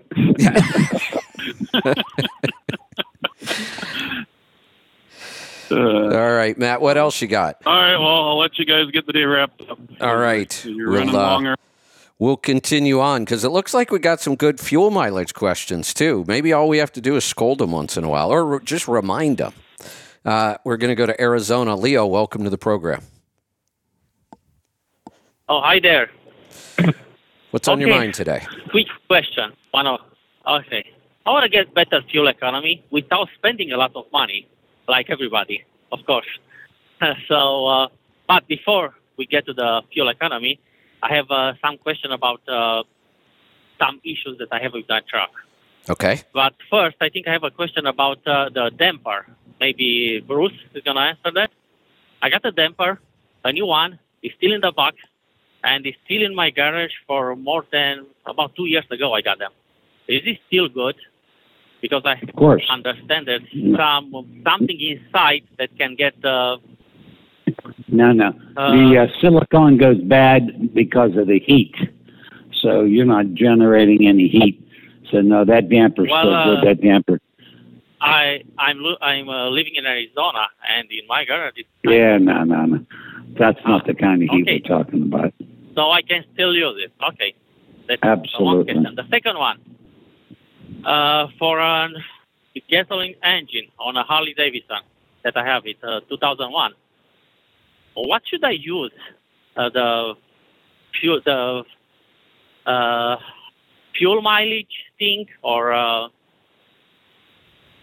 No, no. Put No? the regular max Max mileage. mileage catalyst in.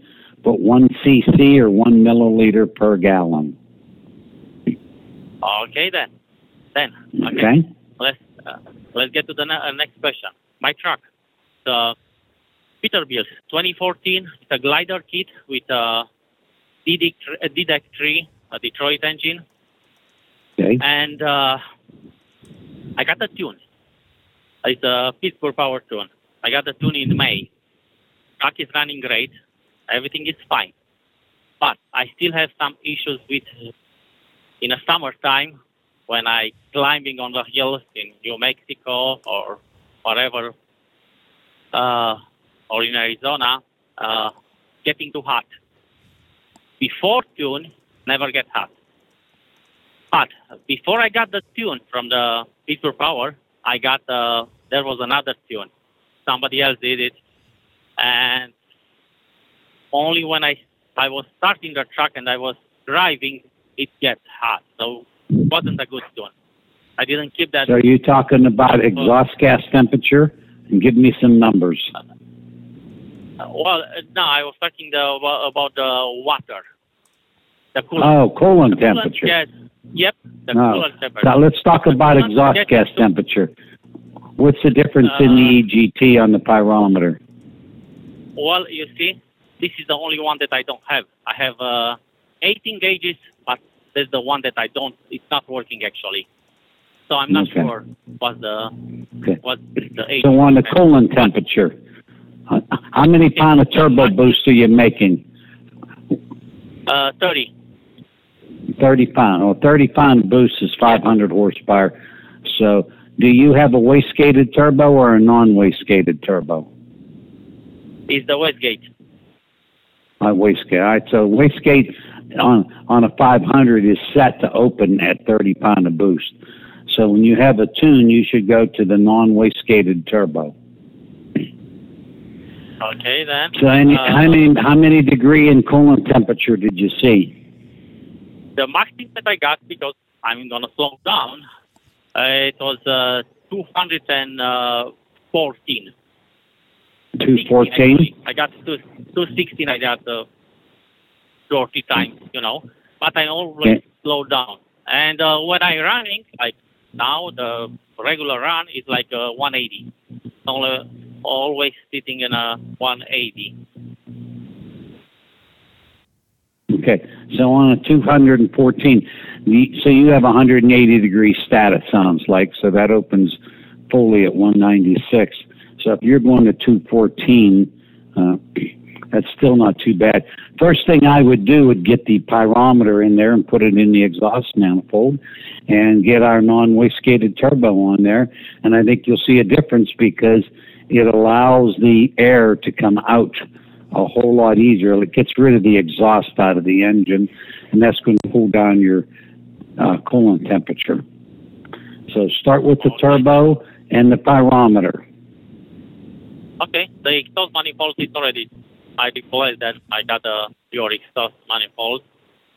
So Okay. uh, I'm gonna. Uh, There's uh, a boss okay. right there in on on the manifold. There's a boss in front of number four cylinder, and that's what you want to drill with a seven sixteenths drill bit and a quarter inch pipe tap, and put the thermocouple in there, and then put the turbo on, and then get back to us, and you'll see quite a difference in in temperature drop. Okay, I fuel mileage is 744 for the last 90 days. Uh, pulling reefer, so always close to 80,000 pounds. Uh, driving 62 miles per hour. When I drive 62, RPM is at uh, 1350. Truck is pulling good. It's running nice, I can say. No. So, uh, what other improvements should I do? You know, I would like that- to eight. So let let's start with the turbo. We got to get rid of the exhaust to get the back pressure out of the engine, and you should see probably almost a half mile of the gallon right out of that turbo. Okay. All right, and then and then let's go from there. Do you have the fleet air filter? Uh, no, but I don't want to have it. I used to have it on another truck before that, and it was a pain just to, you know, clean it, and I prefer not to have the fleet air. Okay. I used What kind of muffler? What kind of muffler do you have on this truck? Uh, well, it's uh, still the original, but there's almost nothing inside, to be honest. I make a hole through the everything was inside. I was trying to replace it, but it's kind of uh, uh, the diameter of the it's kind of big. I'm not sure if Okay, you what, have it. what kind of Uh, what kind of truck is it? It's a uh, Peterbilt 386, one stuck in, uh, behind the uh, behind the cab. It's a One. So you you should put our quiet performance muffler on there. It was designed to keep the flow going. If you take a stock muffler and you just poke a hole through it, you create a tremendous amount of turbulence. So you don't want that. Put our QP, the quiet performance, on there, and you'll see a difference. If you put duals on, you'll really see a difference. oh, uh, okay. Well, I'm gonna start with one. Okay, start with one. Do the turbo, Every- do the muffler and the pyrometer, and and call me and let me know what we went from where to where. I will do that. I'm gonna Okay. your call today for everything. Yep. Thank you for now. You're welcome. You're welcome. Thanks for the call. Let's go to Nebraska. Jake, welcome to the program. Hey guys, thanks for taking my call. Uh, got a battery question. I got a 2015 T660 glider with the 12.7 in it. Um, I have the three Optima batteries, and then I had the Maxwell capacitor battery. And two weeks ago, I went to leave, and the truck would not start. And figured, well, it's starter, so put a new starter in it. Truck started up fine, ran all week. Uh, went home, went to leave again on Sunday, and uh, I left, stopped to get fuel, turned truck off, went to start truck again, truck would not start.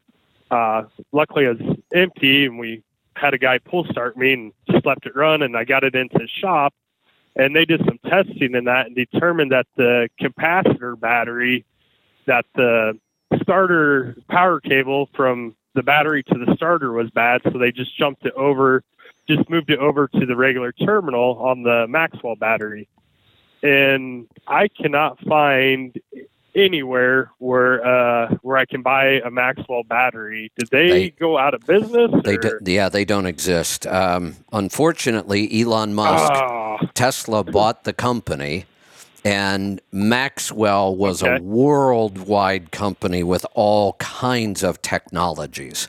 Their that start module was just a tiny little fraction of that company, and they just dropped it. So. Um, there, somebody called me recently and told me there is somebody that's oh um, Pana Pacific still supports them as far as warranty or repairs. I think so. You might want to reach out to Pana Pacific, but the the product doesn't exist for sale anymore. We've been trying to work with a company out of Germany called Skullstart, I think. Um, but we're just not getting anywhere. We we actually offered to you know talk about being their U.S. distributor here, and um, I I just don't get hardly any response from this company. And when I do, uh, it I don't know. Uh, they're German, and um, so we've been looking around for an alternative because I I believe in the concept of a start module. It makes a lot of sense, but we just can't find a, a Group Yeah, 31 start module on the market.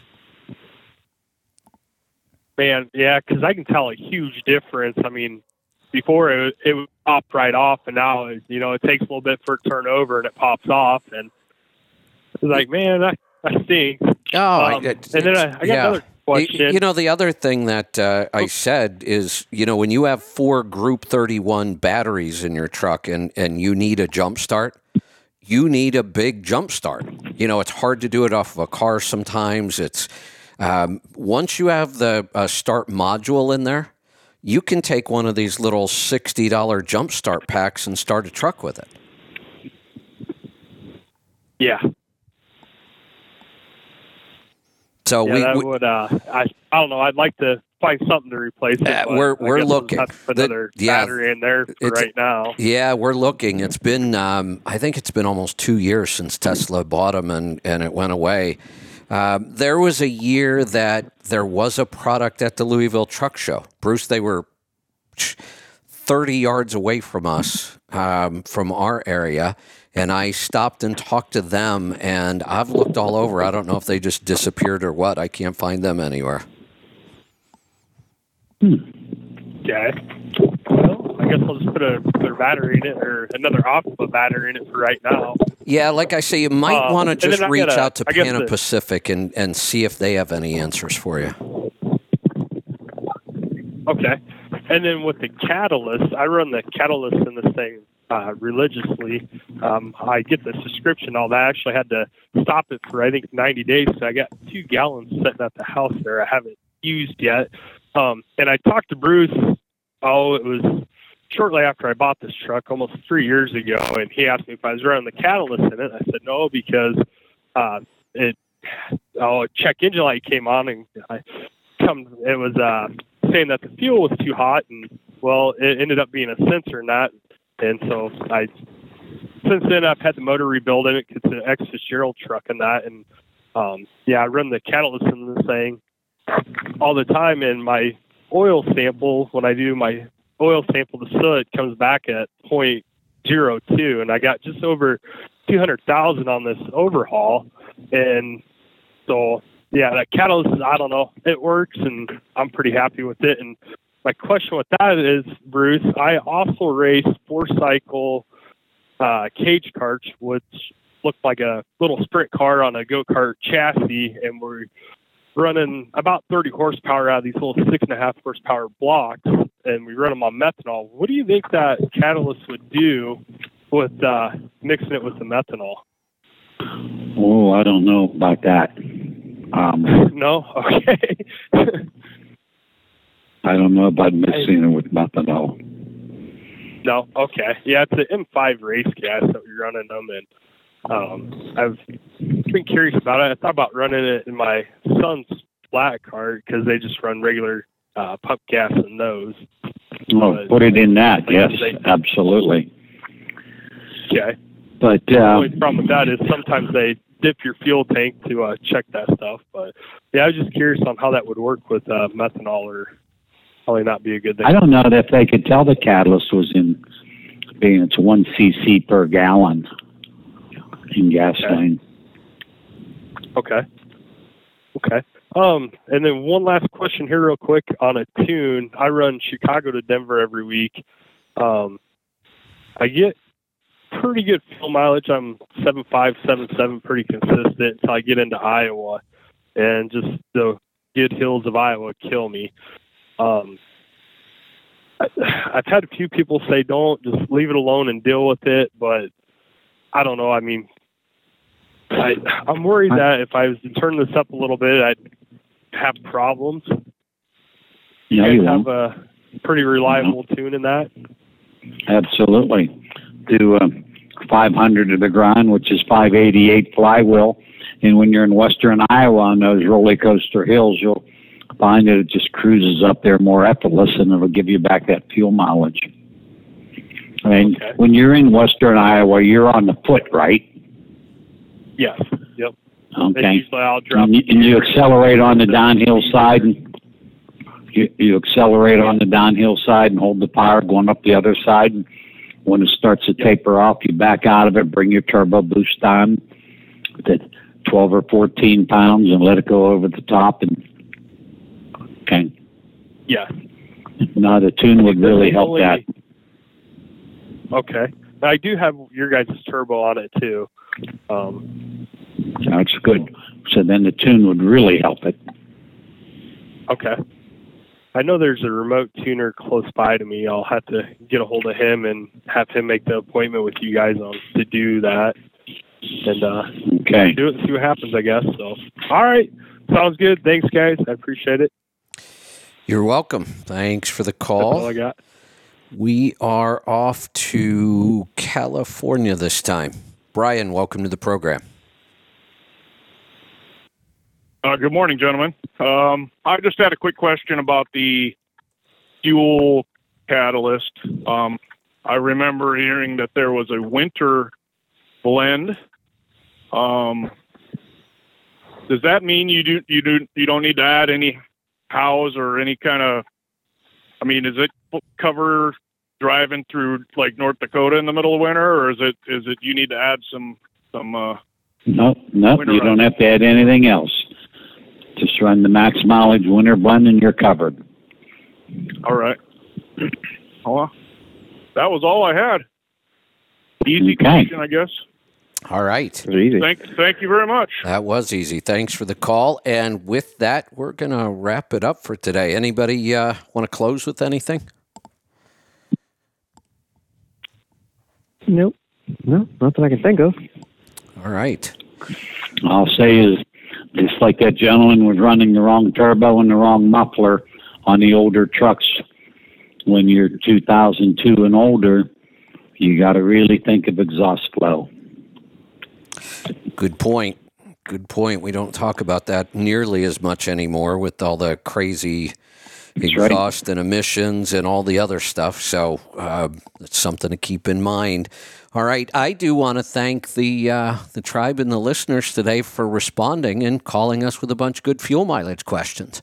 Made for a good day. Let's do it again on uh, Thursday or Friday. We can do that. Tomorrow is Destination Health. I've got John Hewlett joining me. He's the um, the creator of Cardio Miracle. So uh, call in. We'll have plenty to talk about. I may do a book review tomorrow. Um, there's a book that I've been waiting for that just came out today. So uh, I just may spend the rest of the day reading, and uh, I may do a book report on that. We'll see about getting the author to join us as well. If the book's good, I think it's going to be.